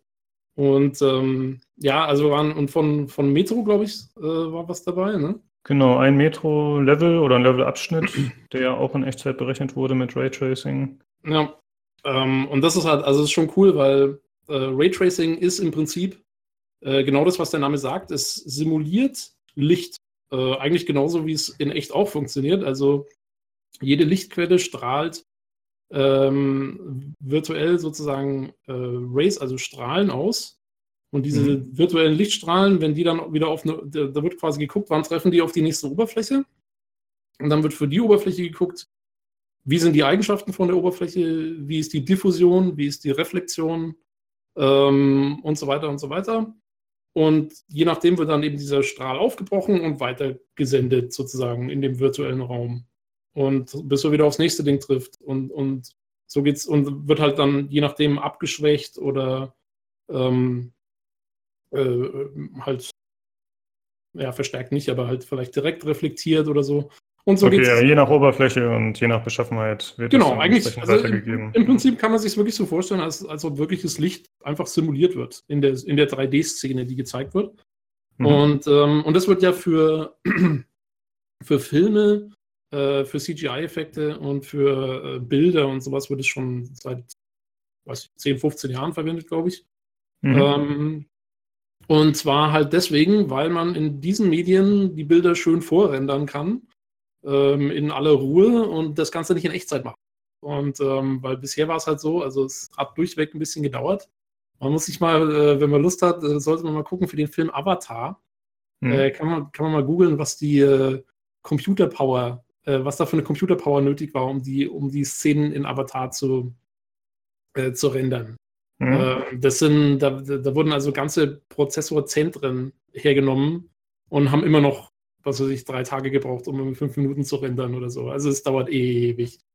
Ähm, weil, kann man sich ja vorstellen, wenn so eine Lichtquelle irgendwie was ausspuckt, dann sind es irgendwie, was weiß ich, wie viele tausend Strahlen in alle Richtungen. Und dann werden die von allen möglichen reflektiert und da wieder und hier sind sie wieder und, und das muss alles berechnet werden. Aber wenn man es mal berechnet hat, kriegt man halt super coole Szenen, weil das Licht einfach echt aussieht. Du kriegst echte Schatten, äh, du kriegst äh, ja die ganzen Lichtreflexionen und sowas jetzt, was zur Zeit ja immer alles hingetrickst wird ohne Ende, mhm. ist dann auf einmal alles tatsächlich simuliert.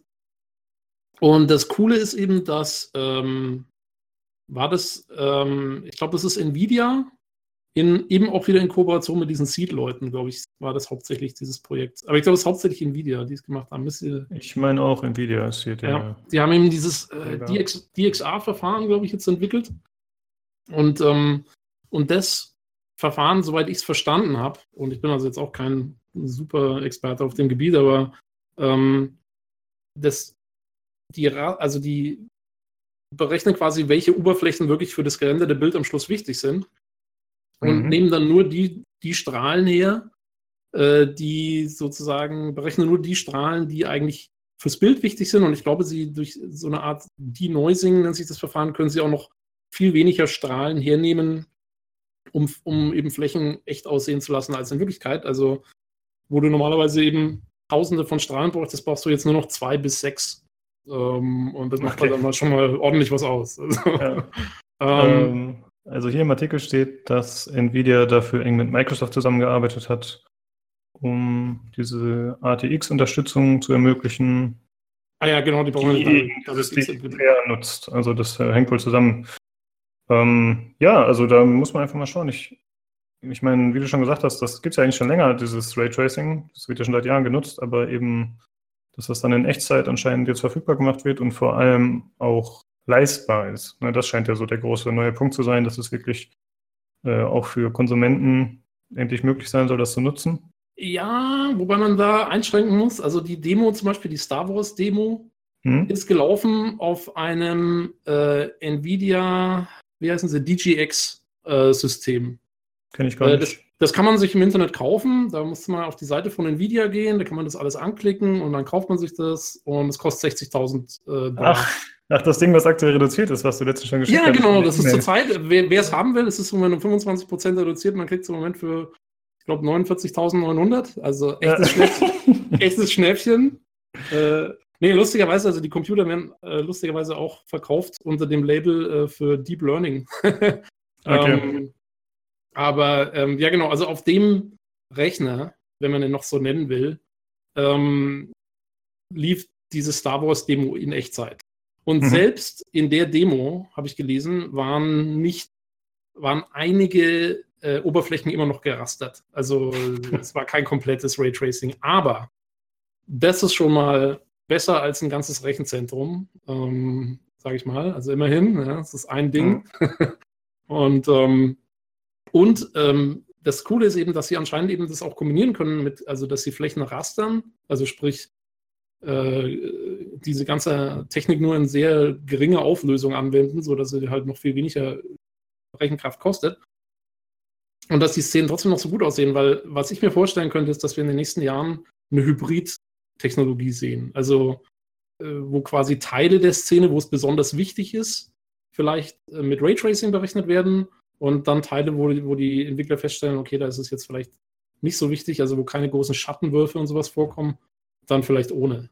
Und, okay. äh, und, dann wird sich das vielleicht so ein bisschen graduell entwickeln. Das wäre jetzt mal so meine Hypothese, dass es ja. Äh, ja, in die Richtung geht. Ja, Aber darauf wird eine Frage auch hinaus, äh, dass es ja wahrscheinlich noch nicht auf normalen Rechnern erstmal machbar sein wird.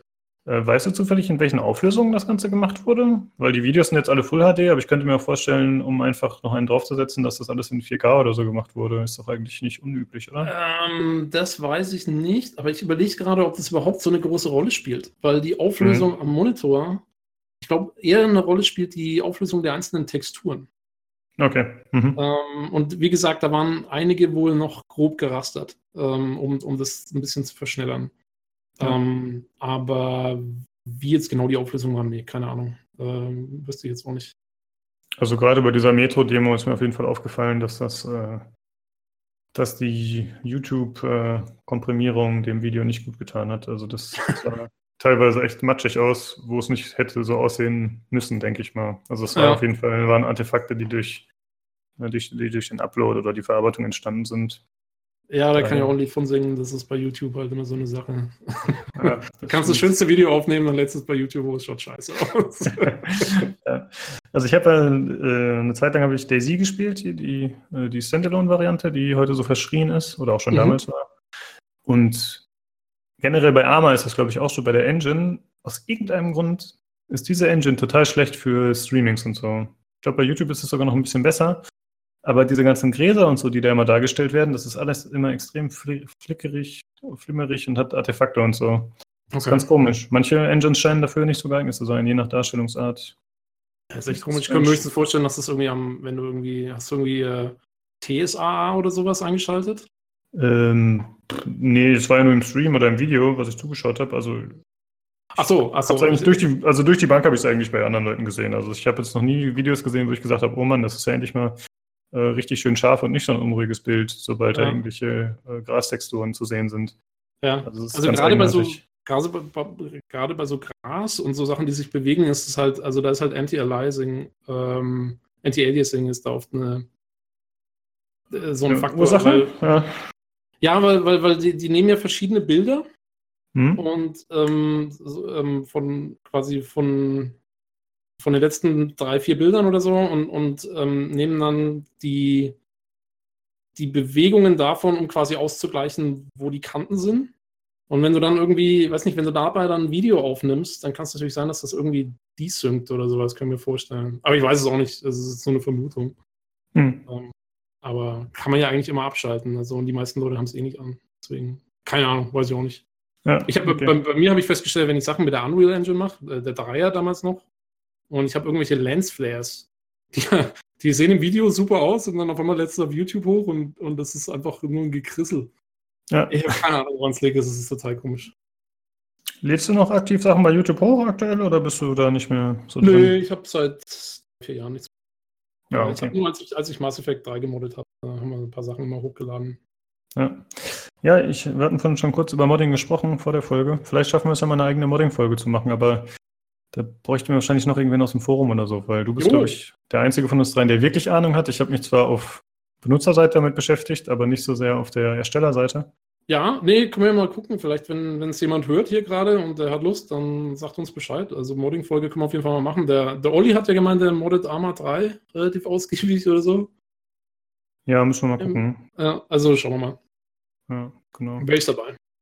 Ja, würde ich auch gut finden. Wenn jemand äh, aus dem Forum Interesse hat und äh, seine Expertise mit anbieten kann, schreibt uns gerne im Forum-Thread bei pcgames.de im Forum oder ihr schreibt uns einfach eine E-Mail an pcgcpodcast.gmail.com. Okay, dann würde ich sagen, gehen wir über zum nächsten Thema. Die ganzen Videos und so von in Sachen Raytracing werden wir mal verlinken. Äh, ja, das ist, na, man kann es ja anschauen, es sieht nett aus. Äh, wie es sich entwickelt, muss man dann einfach sehen. Jo, ich fand das Star Wars-Video auch lustig. ja, das war echt ganz witzig. Ja. Sowas traue ich Star Wars eigentlich gar nicht zu, so eine Selbstironie. ja, nee, vom Inhalt her ganz, ganz cool. ja, das stimmt. Sollte man sich mal anschauen. Ähm, das nächste Thema werden wir nur ganz kurz anschneiden und zwar geht es um die neue Atari-Konsole, Atari VCS. Das ist so eine, ich sag mal, Retro-Konsole, also es ist zwar neues Design, aber im Prinzip werden die alten Atari-Titel darauf abgespielt. Die alte Atari-Konsole hieß auch VC, oder? Genau, hatte ich auch gelesen, dass es irgendwie VCS 2600 gab oder so. Und das ist wohl eine Anlehnung daran, dass die jetzt eben auch wieder VCS heißt. Und äh, anscheinend soll das Gerät 200 bis 250 Euro kosten. Was ich schon mal ziemlich stabil finde, muss ich sagen. Also, das ist ordentlich. Ey, was haben denn die ganzen anderen Retro-Konsolen? Die sind alle günstiger, oder? So der, also ich glaube, die haben 60 Euro gekostet oder so. Also wenn sie dann nicht wieder vergriffen waren und die Leute sie bei eBay für über 100 verscherbelt haben. Aber ich meine, 60 Euro war der Einstiegspreis. Ja, wahrscheinlich, hat sich, wahrscheinlich hat sich Atari eBay angeschaut und hat sich gedacht, naja, das können wir auch.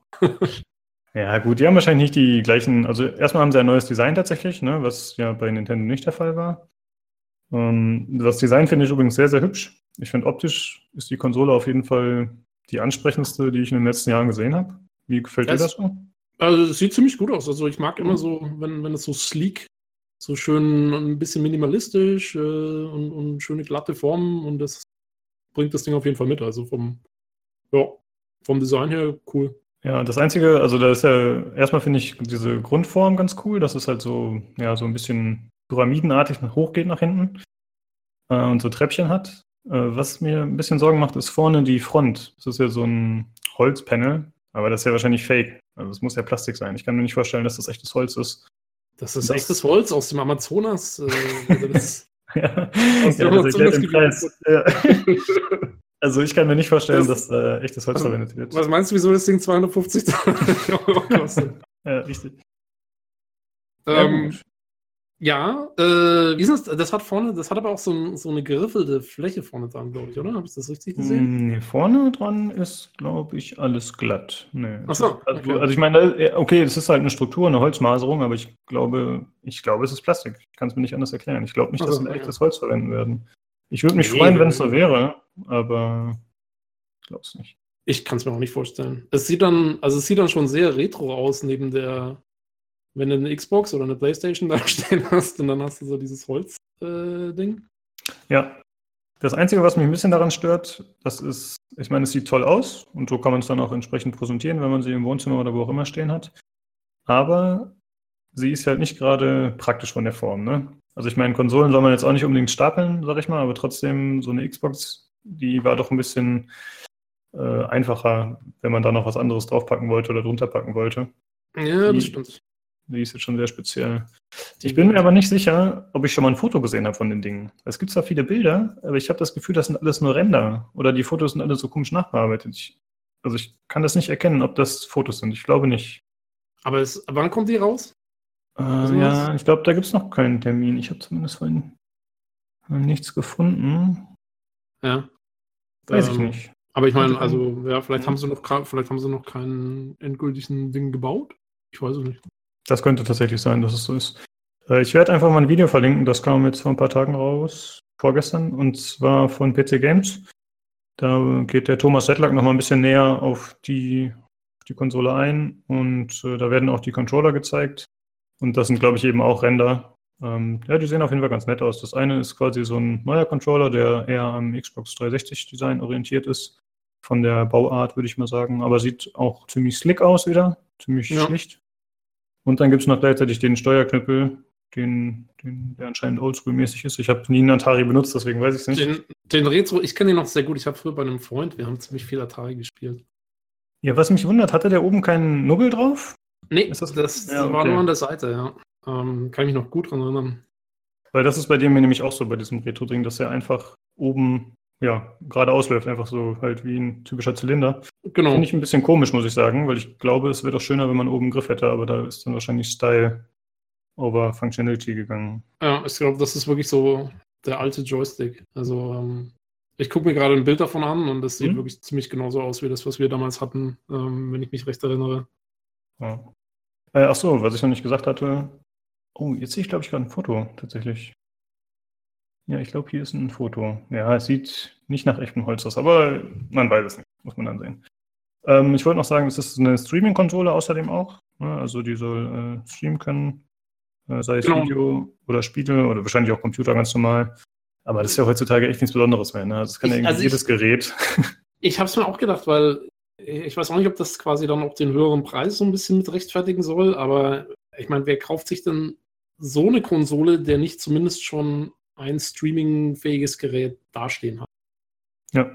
Das ist so ein spezielles Teil irgendwie, also ja, die Funktion, die hast du ja inzwischen wirklich in jedem Toaster und äh, ja.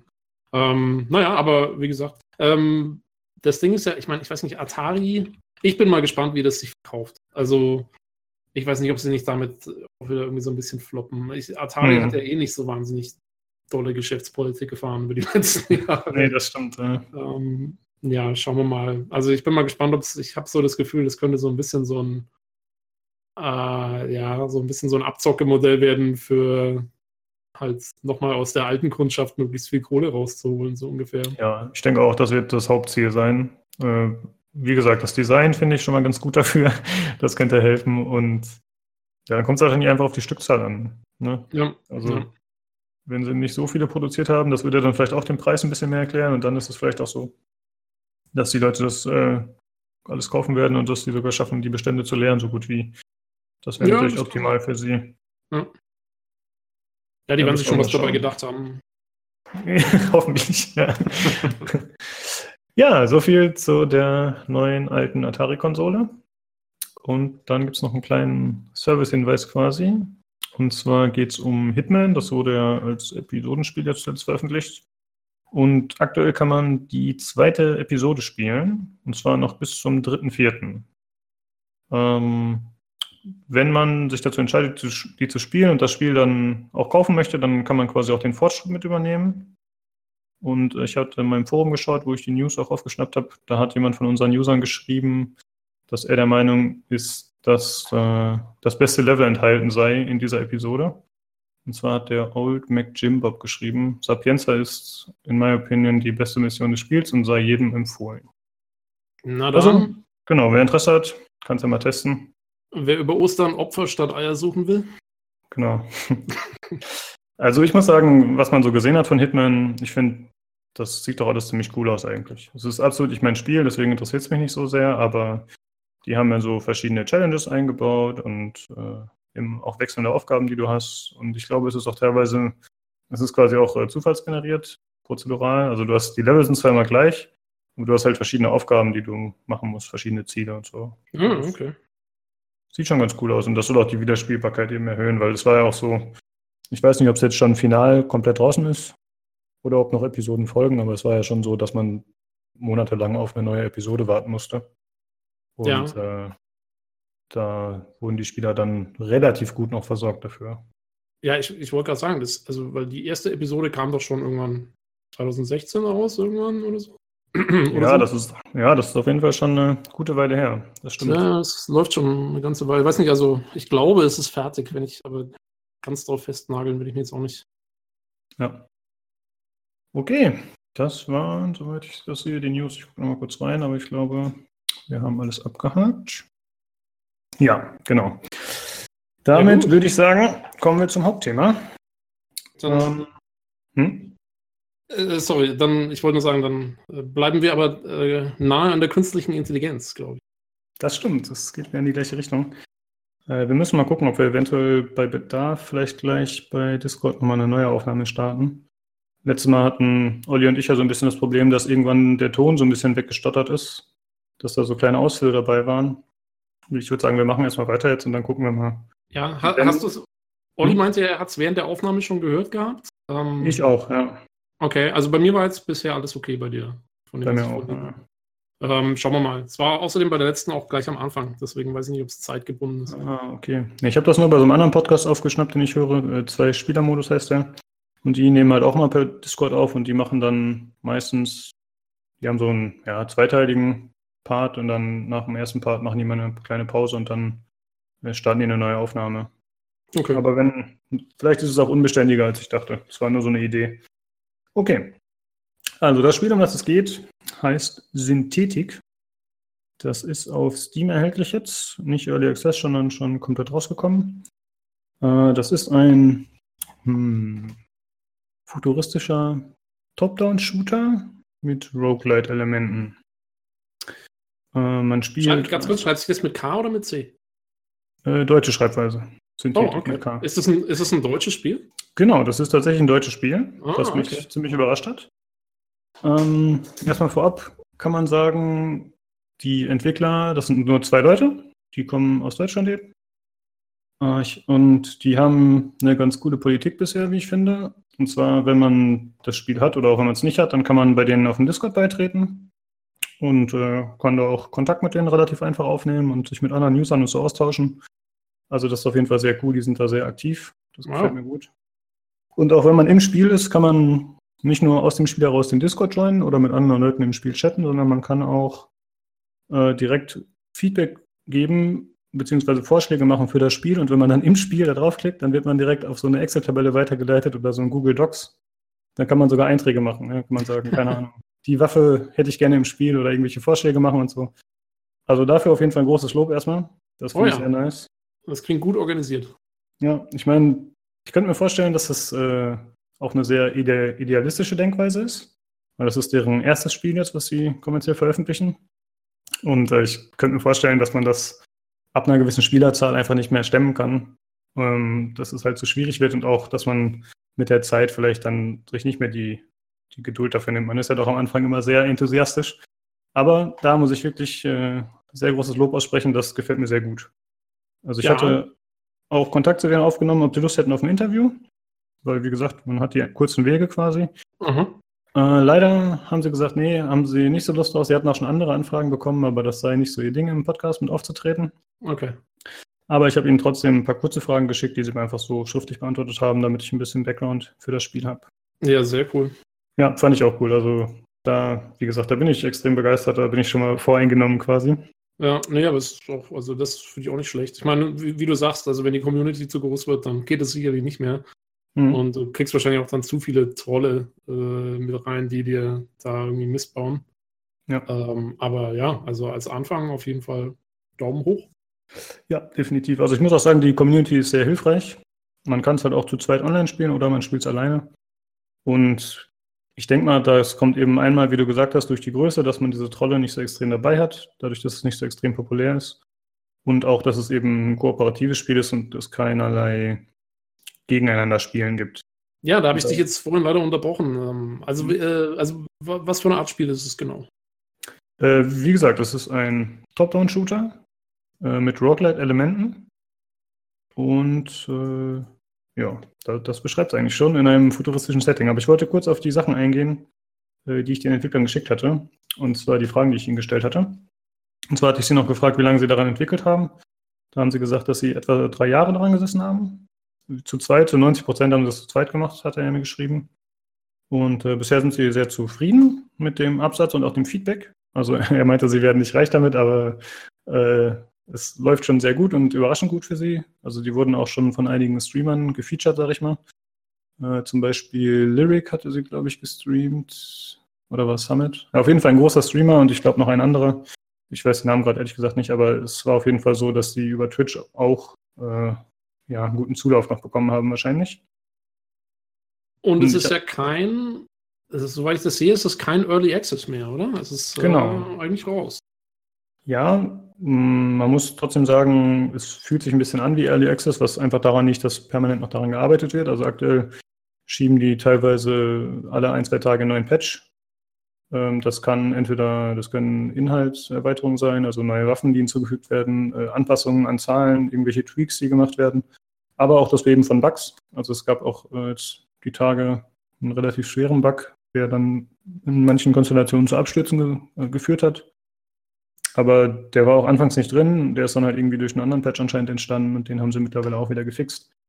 Also sie sind auf jeden Fall kontinuierlich dabei und sehr vorbildlich, dass sie immer am Schrauben sind und mal nachbessern. Und man kann auch auf deren Discord gibt es auch extra Channel, wo man entweder Feedback hinterlassen kann, wo man äh, Bugs oder Crashlogs reporten kann, wo man sich einfach mit anderen Leuten austauschen kann. Also es ist äh, ganz gut strukturiert auf jeden Fall. Oh ja. Ähm, hm? äh, was, also, ähm, du sagst, das ist quasi ein kooperativer Top-Down-Shooter in einem Sci-Fi-Setting. Äh, Gibt es irgendwie, also ähm, Macht man da dann verschiedene Levels durch oder sind das mhm. irgendwie Karten, die man immer wieder macht? Ist es zufallsgeneriert oder spielt man durch eine genau. Story? Dazu kommen wir jetzt, genau. Ähm, also es gibt eine Story, die sich aber mir ehrlich gesagt überhaupt nicht groß erschlossen hat. Es ist am Anfang echt nur, es sind irgendwie drei Zeilen, die kurz äh, in Textform präsentiert werden. Man spielt einen Androiden, der quasi gezwungen wird, solche Sachen immer wieder zu durchlaufen. Äh, dadurch wird quasi schon erläutert, warum man dieses Spielprinzip hat. Ne, das passt halt dazu. Mhm. Auf der Steam-Seite steht, dass es 1985 spielt, was ich nicht, nicht festgestellt hatte, äh, als ich selber gespielt habe. Vielleicht habe ich es auch irgendwie verpasst, aber das war mir nicht klar. Okay. Also ist, äh, äh, hm? Warum? Hat es irgendwie. Also, es ist ja ganz klar nicht 1985, äh, wie wir es kennen, gekannt haben, sage ich mal. Genau, nee, es ist einfach eine alternative Zeitlinie, wo Androiden ex äh, existieren und man kämpft gegen eine große Corporation. äh, ein Marktführer der Robotikindustrie, steht auf Steam. Mhm. Und die, Aber es hat, es, also es hat, hat es dann noch irgendwie gewisse Retro-Elemente auch mit drin? Wenn es 85 spielt? Oder ist das eigentlich Nee, würde ich nicht sagen. Also anhand des Designs hätte sich mir nicht erschlossen, dass es 85 spielt oder auch anhand der Waffenwahl oder so. Also das, für mich war es eigentlich, bevor ich das heute auf Steam gelesen habe, war für mich ganz klar, dass es eine Zukunftsvision ist oder Ja. Dystopie, je nachdem. So ein, Aber bisschen nicht, wie, äh, so ein bisschen wie Far Cry Blood Dragon.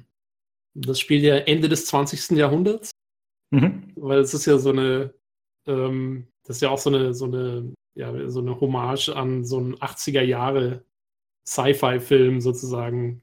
Ja, und die Also- Trashwerke so ein bisschen auch. Ne? genau. Deswegen spielt es halt Ende des 20. Jahrhunderts, aber halt in der Zukunft. Hm, okay. Vielleicht ist es da ja auch so. Hm, Ja, keine Ahnung. Ich weiß nicht, inwieweit die Story da noch ausgebaut wird oder nicht. Ich habe die beiden jetzt nicht mit Fragen gelöchert, weil sie ja anscheinend äh, eh nicht unbedingt äh, so viel sich dazu äußern wollten oder, oder ich sag mal, ne, die sind da doch mit anderen Dingen beschäftigt. Die sind halt den ganzen Tag noch da am Programmieren und am Nachbessern und am Weiterentwickeln. Mhm. Und ich wollte ihnen nicht hunderte Fragen um die Ohren hauen, wenn das nicht so ihr Ding ist. Ähm, deswegen habe ich mich auf so ein paar generelle Sachen beschränkt. Äh, der Entwickler heißt übrigens äh, Moment, Flow Fire Games, die beiden.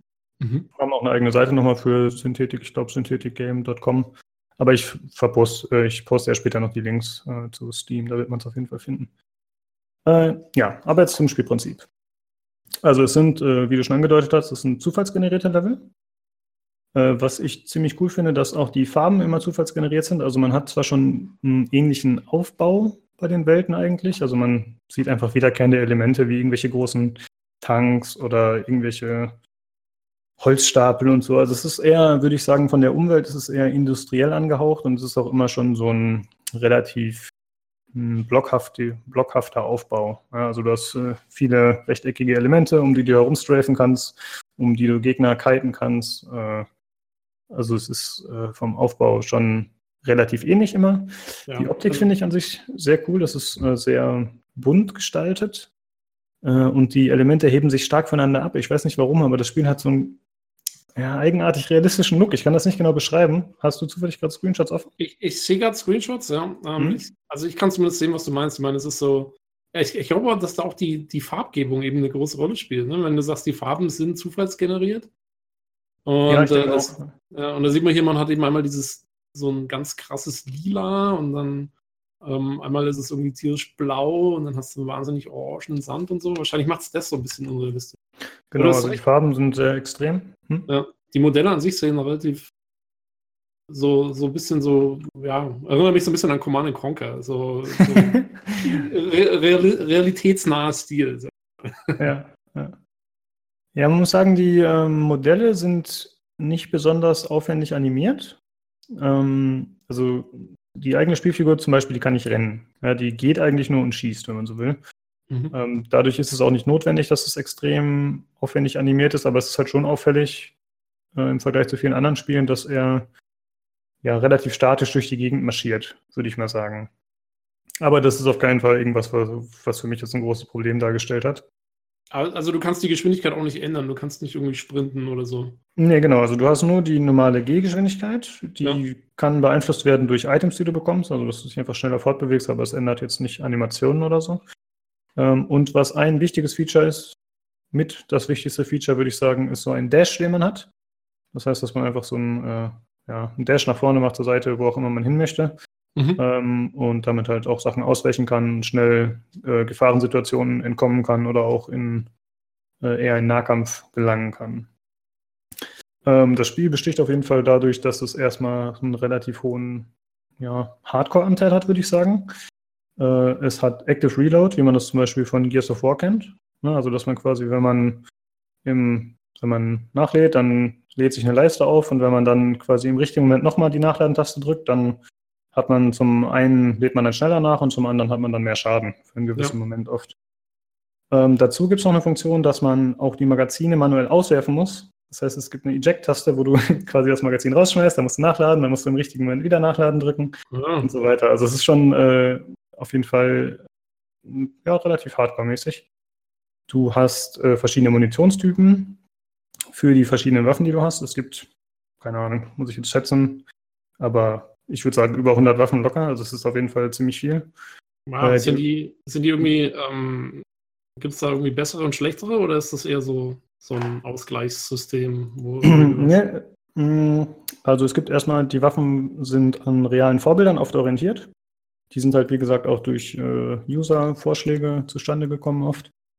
Ähm, also da gibt es äh, ja, grob, man hat eine Pistole, die hat man immer, man kann bis zu drei Waffen tragen gleichzeitig. Man hat immer die Pistole, die kann man auch nicht austauschen durch eine andere Waffe. Man kann zwar die Startwaffe ändern, aber man kann jetzt nicht sagen, okay, ich nehme eine Shotgun anstatt der Pistole im Level auf, sondern die Pistole hast du auf jeden Fall immer. Und dann hast du halt noch zwei alternative Waffen. Mhm. Und ähm, die Waffen sind, wie gesagt, an realen Vorbildern orientiert. Um, keine Ahnung, du hast eine AK-Variante, M16-Variante, RPG, Maschinengewehre, was weiß ich. Also wer sich mit Waffen auskennt, der wird da auf jeden Fall seine Freude dran haben. Das ist schon ganz cool gemacht eigentlich. Hast du auch ähm, Zukunftswaffen, irgendwie Laserkanonen? Genau, hat man auch. Also es gibt äh, zum einen gibt's Waffen, die wirklich äh, speziell zukunftsmäßig aussehen und dann äh, eben Laser verschießen oder ähnliches. Äh, oder aber es gibt auch Varianten der Waffen. Das ist quasi das, was du vorhin gefragt hattest. Es gibt dann äh, ja, die Waffe in Version A und Version B und Version B hat dann, keine Ahnung, mehr Schaden, man bewegt sich aber langsamer damit und so weiter und so fort. Also da gibt es extrem viele Variablen, die darauf okay. Einfluss nehmen können. Es gibt auch also verschiedene. Hm? so, also es ist immer so ein, so ein, so ein Trade-off, ähm, was ich jetzt gerade machen will, ob ich jetzt irgendwie. Genau, also man muss sich schon äh, aktiv entscheiden, was man da mitnimmt. Man findet jetzt auch nicht Waffen am laufenden Band, das muss man schon sagen. Also es ist pro Level bekommt man in der Regel eine Waffe oder so. Mhm. Das ist jetzt nicht so gigantisch viel, aber man muss sich dann trotzdem entscheiden, welche nehme ich mit. Die Waffen leveln auch global. Das heißt, wenn ich jetzt meinen, wenn ich einen neuen Run mache und ich habe eine Waffe, die ich vorher schon mal hatte, dann hat die schon mal ein gewisses Grundlevel. Und dieses Grundlevel beeinflusst Upgrades, die ich dafür machen kann. Also es gibt so Upgrade-Kisten, die man finden kann und damit kann man dann die Waffen upgraden und dann bekommt man drei zufällige äh, Trades zur Auswahl, die auf die Waffe einwirken. Also zum Beispiel äh, habe ich dann zur Auswahl, die Waffe verbraucht weniger Munition, die Waffe äh, schießt genauer, wenn ich damit laufe, oder die Waffe macht mit jedem sechsten Schuss kritischen Schaden. Jetzt einfach okay. mal als Beispiel. Dann ja. muss ich mich halt zwischen einen von den dreien entscheiden. Und so kann man äh, Waffen kontinuierlich ausbauen und so kann natürlich auch die Entscheidung sich ändern, ob man jetzt vielleicht eine, eine Waffe mitnimmt oder nicht. Man wechselt auch ein bisschen damit. Hm? Aber wie ist es, also du, du sammelst die Waffen in einem Level auf und die bleibt dir dann, aber wenn du am eine Mal gefunden hast, die bleibt dir dann erhalten. Die kannst du dann jedes Mal auswählen. Oder musst äh, nee. du. Nee, nee, nee. Du, also, kann, du, hast nur, du hast nur drei Waffen immer auf einmal und alles, was du jetzt nicht gerade hast, musst du wegschmeißen. Oder? Genau, richtig, ja. Also oh, wow, du, okay. Ne, du, du startest auch immer nur mit der Pistole. Du hast dann zwar die Waffe schon mal gespielt und zwar mit der die quasi ein bisschen gelevelt, aber das bedeutet nicht, dass du sie auch wieder findest oder sie wieder bekommst. Das, in den Kisten ist halt zufällig was drin. Man hat später die Möglichkeit, ja, da gehe ich später drauf ein. ähm, ja, so, so ist erstmal mit den Waffen. Äh, und es gibt vier Klassen, die man zur Auswahl hat. Das finde ich ganz cool. Das ist ja nicht unbedingt so äh, Standard bei Roguelikes, würde ich sagen. Mhm. Und zwar gibt es äh, einmal einen Guardian, nennt sich der, oder ich gucke mal auf die deutsche Seite gerade, der Wächter.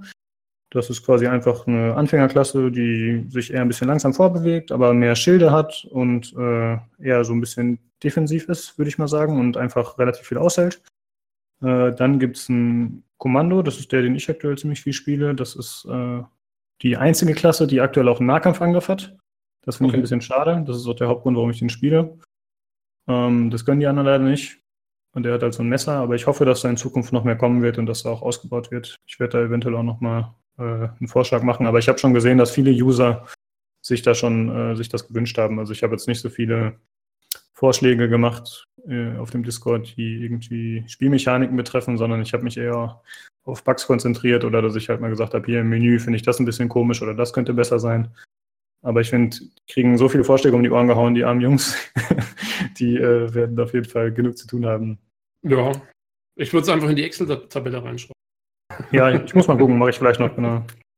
Äh, dann gibt es noch äh, einen Specialist. Das ist so eine Klasse, die eher mit, äh, mit zum Beispiel mit Geschützen arbeitet, also so Turrets, die der aufstellt. Und der eher so Elementarschaden macht, also zum Beispiel äh, Säure- oder Feuerschaden gibt es auch. Mhm. Und die letzte Klasse. Gibt es dann hm? Gibt's da Gegner, die da speziell für verwundbar sind, irgendwie, für Säure und Feuer und. Äh ich denke schon, aber das sagt einem das Spiel nicht genau. Also okay. es ist anscheinend extra so gestaltet, dass man äh, viele Dinge erstmal nicht so richtig weiß. Ja, es ist nicht wie in anderen Spielen, wo du auf jeden Fall, also wenn ich jetzt zum Beispiel so ein Upgrade für irgendeine Waffe bekomme, dann, mh, hm, oder ich kann an so einer Station, kann man auch Upgrades kaufen mit einer Währung, die man freischaltet im Spiel, dann Feuerrate erhöht. Aber ich weiß dann nicht speziell, um wie viel die gerade erhöht wurde. Also ich könnte das theoretisch kontrollieren, wenn ich vorher mir die Waffe angucke und dann danach. Aber es ist nicht so, dass du bei jedem Upgrade oder bei jeder Sache, die du neu findest, dass du immer alle Informationen hast. Ich finde okay. teilweise ist es ein bisschen diffus eher und man wird ein bisschen im Dunkeln gelassen. Aber anscheinend ist das von denen auch ein bisschen so gewünscht. Ähm, die haben so eine Umfrage, an der man auch teilnehmen kann, ähm, wo da auch gefragt wird, ist euch das lieber so? Das ist quasi eher so ein bisschen, dass man mehr selbst herausfinden möchte oder wollt ihr eine uneingeschränkte, uneingeschränktes Wissen über jede, über jede Statistik und so haben? Also da konnte man sich auch äußern. Und ich glaube, aktuell ist es halt eher eine Designentscheidung, dass es so läuft. Mhm. Äh, ich wollte noch kurz sagen, die vierte Klasse, die es noch gibt, das ist so ein Schurke. Der äh, ist eher so ein bisschen ja, verdeckt unterwegs, hat halt eine schallgedämpfte Pistole und hat äh, spielt eher mit solchen Gewehren. Also jede Klasse hat auch ihre eigenen Waffen, mit denen sie ein bisschen besser ist dann jeweils. Der Wächter mit der Shotgun, der Schurke mit DMRs, also mit diesen Scharfschützengewehren. Der äh, Kommando ist besser mit Assault Rifles und so weiter und so fort. Äh, wenn's, wenn's, also gibt es auch eine Stealth-Mechanik dann? Äh, wenn der Schurke irgendwie. Nee, gibt es leider nicht. Also ähm, die ist nicht mit drin. Die Waffe ist halt einfach schallgedämpft, aber das ist nur ein optischer und ein Aspekt, der dann, äh, der zwar Einfluss auf die Waffe hat, aber es gibt keine Schleichmechanik in dem Sinne. Okay. Ähm, es ist halt schon so, dass man Gegner ab einer gewissen Distanz triggert. Die Gegner, das sind äh, in der Regel andere Androiden, aber es gibt auch viele stationäre Gegner. Da gibt es zum Beispiel so Mörser, die irgendwo rumstehen. Das sind dann eher so Strukturen. Oder es gibt äh, so Kanonen oder Gatling Guns oder äh, Gebäude, die andere Einheiten heilen. Das finde ich ganz interessant. Ne? Da mhm. muss man halt versuchen, Dias auszuschalten. Äh, und die Gegner werden halt ab einer bestimmten Entfernung getriggert und teilweise sind die auch ziemlich erbarmungslos dann. Also diese Mörser zum Beispiel, die beschießen dich durchs halbe Level oder irgendwelche anderen Gegner verfolgen dich auch manchmal sehr lange was teilweise, glaube ich, mit Sichtlinien zu tun hat. Also wenn jetzt zum Beispiel irgendein so Androidengegner bei mir in der Nähe ist, dann wird der Mörser mich so lange aufs Korn nehmen, wie der Android mich auch sieht, glaube ich. Ja, okay. Also ähm, aber wenn man eine gewisse Weile entkommt, dann wird, dann hören die auch hören die auf, einen zu verfolgen, beziehungsweise wissen gerade nicht mehr, wo man ist. Und dann ist es okay. Also man selber hat immer eine, man kann theoretisch das ganze Spielfeld sehen, die ganze Karte. Also ich, es gibt keinen Nebel des Krieges oder so. Aber ich bin halt natürlich auf meinen eigenen Bildschirm beschränkt. Ähm, ja. Dadurch habe ich festgestellt, dass es irgendwie immer leichter, wenn man sich über die Karte bewegt, dass man sich quasi erstmal horizontal da durchkämpft und dann die nächste horizontale Linie anfängt, weil man natürlich mehr Sichtweite hat, wenn man mit einem Widescreen-Monitor spielt, ne, mit den üblichen 16 zu 9ern. Ach so, ja, ja, genau. Ja, ja wie, so ein, wie so ein Rasenmäher. Genau, ja, richtig, ja. Ähm, ja, das spielt teilweise echt eine Rolle, da man halt durch die Fülle der verschiedenen Waffen, also es gibt halt die Waffen haben alle eine gewisse Genauigkeit und äh, manche, das Fadenkreuz ändert sich dementsprechend in der Größe. Also, keine Ahnung, bei der Pistole wird das Fadenkreuz immer kleiner, je näher ich dran bin, aber je weiter ich wegziehe, desto größer wird es. Und die Größe bedeutet dann halt, dass der Schuss irgendwo da einschlägt in diesem Kreis. Und beim Scharfschützengewehr ist es halt zum Beispiel so, je weiter ich weg bin, desto kleiner wird der Kreis. Das ist auf jeden Fall ganz interessant gelöst. Wow, okay. Also es ist eigentlich, es ist nicht hm? nur äh, es geht quasi nicht nur um, um deine Fähigkeit, was zu machen, sondern es ist, ähm, hängt schon sehr stark von, von den Waffenfähigkeiten dann ab. Definitiv. Also es ist auch so, wenn ich mich in der Regel mit den meisten Waffen ist es so, wenn ich mich bewege, dann wird das Fadenkreuz größer. Ähm, die Waffen können äh, Ladehemmungen haben, das heißt, dann muss man halt äh, die un unjammen oder die Ladehemmung beheben. Äh, man kann Headshots machen bei Gegnern, also es ist wirklich schon extrem umfangreich. Hätte ich anfangs nicht gedacht, als ich das Spiel mir so ein bisschen angeschaut habe ja, sah halt aus wie so ein typischer Top-Down-Shooter, aber die haben schon extrem viele Mechaniken, wo die sich gut Gedanken gemacht haben und die auch das Spiel teilweise deutlich komplexer gestalten, als man es denkt.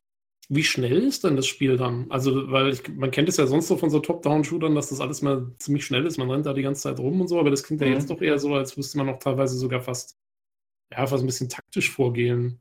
Ähm, ja, das hängt auf jeden Fall von, Spielweise, von der Spielweise ab. Ich habe jetzt öfter mit anderen Leuten online gespielt, einfach um es mal zu testen. Und äh, ich habe festgestellt, manche spielen extrem passiv. Ja, die stehen ganz weit hinten, ballern alles weg, gehen dann wieder erstmal in, wieder zurück und, äh, ne, und fangen wieder von vorne an im Prinzip. Ich spiele das schon eher aggressiv und versuche in die Gegner reinzudashen und dann mit Nahkampf uns anzugreifen. Aber das hängt auf jeden Fall von der Klasse ab. Und äh, ich glaube, wenn man es ein bisschen passiver spielt, dann wird es ein bisschen einfacher, würde ich mal eher tippen. Mhm. Man hat halt äh, Schilde, ne, also man hat einmal HP und man hat Schilde. Und wenn man, äh, wenn die Schilde äh, leer sind gerade, dann geht es halt auf HP, wenn man angegriffen wird. Ja, ich muss mal ein Stück trinken, sorry. Aber ähm, hm? ähm, ja, also ähm, wie, aber du, also du hast äh, ganz kurz, du hast aber im, im Koop ähm, hast du nur immer zwei Leute. Genau, das geht nur zu zweit leider. Finde ich ein bisschen schade, aber ist schon okay. Ähm, ja, die Koop-Erfahrung war für mich bisher nicht so gut. Das liegt daran, dass meine Internetverbindung jetzt nicht gerade die beste ist. Ich habe 30.000er DSL und äh, dass der Host anscheinend, also ich habe immer nur Lobbys gejoint, ich habe keine selbst gehostet. Und der Host ist anscheinend der, für den es weniger schwierig ist, aber der Mitspieler, bei dem ist es dann halt teilweise laggy. Ja. Jetzt aktuell haben die so einen neuen Patch rausgebracht, der das Ganze beheben sollte. Der hat leider dafür gesorgt, dass es nicht mehr laggt. Also man hat keine, kein Stottern mehr. Aber dafür ist es so, dass alles sich sehr zäh anfühlt. Also irgendwie, man leckt gar nicht mehr rum, aber man, die ganze Bewegung fühlt sich sehr komisch an, so wie so ein riesiger Input-Lag. Ah, ähm, das heißt, wäre so ein, so ein Standard-Lag eingebaut worden. genau, richtig, ja. Das habe ich Ihnen auch schon mitgeteilt, dass ich das noch schlechter finde als vorher. Weil vorher war es immerhin so, wenn es dann gerade in dem Moment nicht gestottert hat, dann hast du immerhin, äh, dann war die Bewegung immerhin direkt und die Eingabe war direkt, was bei so einem Spiel ja schon wichtig ist. Ja. Äh, ja, also sie arbeiten kontinuierlich dran und sie haben auch schon gesagt, ja, sie werden da nochmal reinschauen. Ähm, Aber immerhin, es hat einen Online-Koop. Nicht so wie das letzte Spiel. genau, nicht wie Aegis Defenders. Ja. äh, es macht auf jeden Fall trotzdem Spaß. Also es ist jetzt nicht so, dass es keine Freude bereitet, das online zu spielen mit anderen Leuten. Man kann auch auf deren Discord kann man sich quasi direkt treffen und mit anderen Leuten verabreden. Das ist ganz cool. Da gibt es extra Lobbys, wo man halt mit anderen Leuten zusammen spielen kann. Ähm, ja, also es äh, entsteht einfach ein cooles Gefühl, wenn man das mit anderen Leuten zusammenspielt. Die Klassen haben auch verschiedene Fähigkeiten. Ähm, ja, warte, ich muss mal kurz überlegen. Äh, die, also jede Klasse levelt. Ja, ich habe ja diese vier Klassen zur Auswahl, die ich spielen kann. Die können alle individuell bis Level 25, glaube ich, gelevelt werden. Oder 20, bin ich mir gerade nicht ganz sicher. Okay. Und alle fünf Level schalten die dann nochmal eine neue Fähigkeit frei. Oder irgendwas, oder eine, oder eine, nicht unbedingt eine Fähigkeit, das kann auch eine passive Sache sein. Zum Beispiel, dass man mehr Waffen findet oder so. Aber das ist dann schon immer das Gleiche. Das nee, so, nee, die haben auch eigene Sachen. Es, also, auch, ja, ja, also es sind eigene Sachen pro, ähm, für jede Klasse. Für jede Klasse eigene Sachen, aber auch pro Level, also pro fünf Level eine eigene Sache. Also es ist schon äh, variantenreich. Aber genau, aber, so, aber ah, es, es wird nicht zufällig so, ausgewählt. Ja, genau, es ist nicht ja. so zufällig wie bei den Waffen. Irgendwie, genau, ja, ja, genau. Sorry. Ja. Ähm, Gleichzeitig ist es aber so, dass du, das ist ja, passiert ja alle fünf Level, aber gleichzeitig hast du auch jedes Level, schaltest du, äh, ja, ich sag mal, ein neues Perk frei, das du einsetzen kannst. Man hat drei Slots, auf die man Perks einsetzen kann. Äh, und wahrscheinlich hast du dann am Level 20, am Ende, wenn du eine Klasse komplett gelevelt hast, dann hast du 20 Perks zur Auswahl und die kannst du dann einsetzen. Ich habe jetzt zum Beispiel bei einer Klasse, die ich aktuell spiele, habe ich mit drin, dass dieser Dash, den ich mache, also diese Ausweichmöglichkeit, dass die mich unverwundbar macht währenddessen. Hm, und ich auch mehr Nahkampfschaden mache, wenn ich währenddessen, während dem Dashen angreife mit dem Nahkampf. Äh, es gibt, ach, es gibt Dutzende verschiedene Sachen. Also äh, man macht mehr Headshot-Schaden, man heilt schneller, man hat keine Rüstung, aber dafür hat man viel mehr Leben. Also es gibt, da gibt es echt unendliche Kombinationen gefühlt. Ja, das ist so cool. Also du kannst quasi very skillen. Ähm, ja, definitiv. Also, also ja. Das macht auch Freude. Und worauf ich hinaus wollte, wenn man jetzt zu zweit spielt, man hat ja wie gesagt diese drei Perks, die man reinsetzen kann. Und wenn man zu zweit spielt, dann gilt das erste Perk, was jeder reinsetzt, auch für den anderen mit.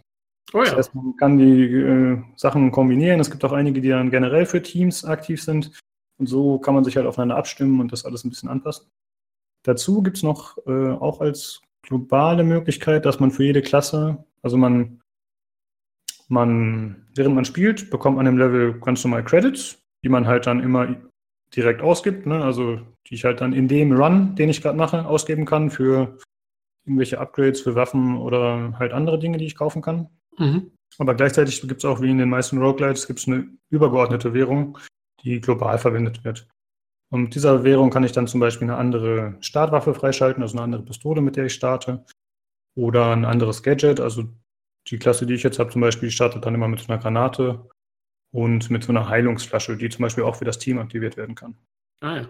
Und da kann man auch noch ein paar andere Variationen reinbauen, äh, die man, dass, dass man die Sachen halt austauschen kann. Das ist ganz interessant. Und generell finde ich, hat das Spiel sehr viele Möglichkeiten, mit denen man mehr Variationen einfach erzeugen kann. Das finde ich sehr schön. Ja, so klingt auf jeden Fall. Also, hm? Entschuldigung, du wolltest gerade noch was anfügen? Ja, und zwar ist es so, äh, wie gesagt, das Spiel ist jetzt nicht so einfach und man hat die Möglichkeit, den Schwierigkeitsgrad relativ individuell anzupassen.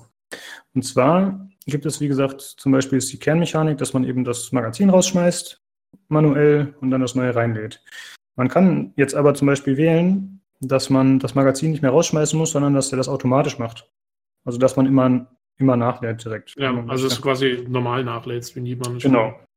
Das resultiert dann darin, dass man, hm, also de, diese ganzen verschiedenen Sachen, die man auswählen kann, das sind, glaube ich, so zwölf Sachen oder so aus einer Liste, wo man dann eben auswählen kann, eben zum Beispiel diese Geschichte oder dass man, äh, dass Gegner kleinere Hitboxen haben, also dass man die wirklich genau treffen muss. Das würde dann, wenn man das aktiviert, dann würde das wieder den Schwierigkeitsgrad anheben. Das bedeutet aber wieder, dass man mehr Währung freischaltet. Und so hat man, ja, wie gesagt, irgendwie zwölf Sachen oder so, aus denen man wählen kann, wo man individuell Dinge, Stellschrauben drehen kann, was dann auch den Schwierigkeitsgrad beeinflusst. Zum Beispiel das gegnerische. Hm?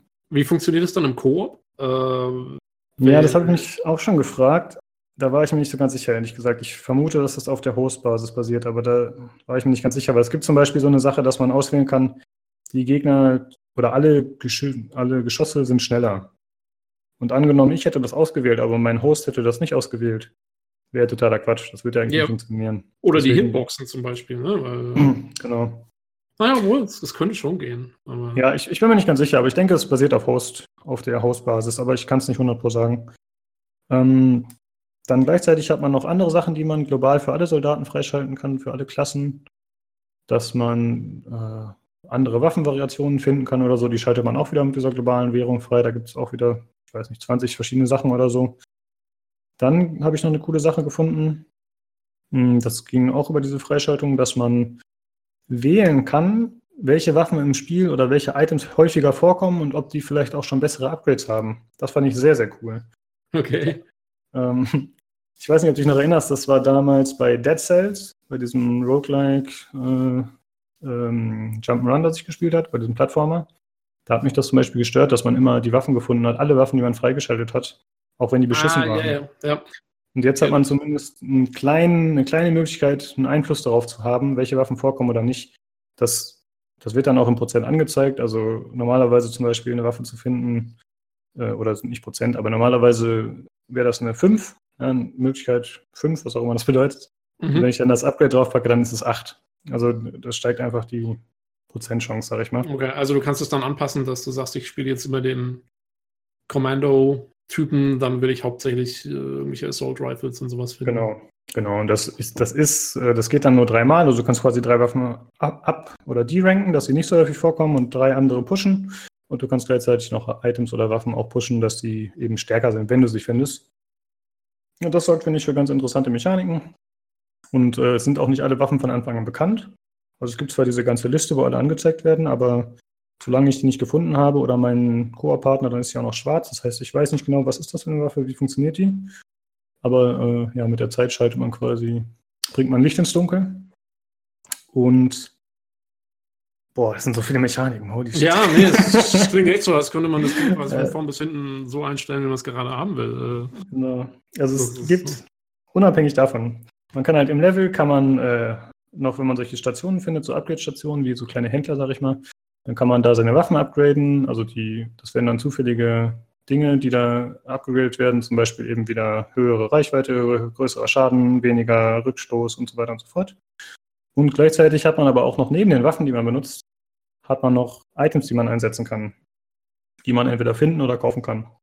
Das heißt zum Beispiel äh, gibt es ein Item, mit dem schießt man genauer, es gibt, ein, es gibt verschiedene Granatenvariationen, es gibt äh, Turrets, die man aufstellen kann, also so Geschütze. Es gibt äh, irgendwelche Bots, die einen beschützen. Äh, es gibt Hologramme, also es gibt wirklich wieder eine ganze Messlatte an Dingen, die man finden kann. Da kann man auch wieder Upgrades drauf machen und so. Also es ist wirklich von der Tiefe her ist es einfach nur krass. Hätte ich niemals ja. gedacht, als ich das gesehen habe.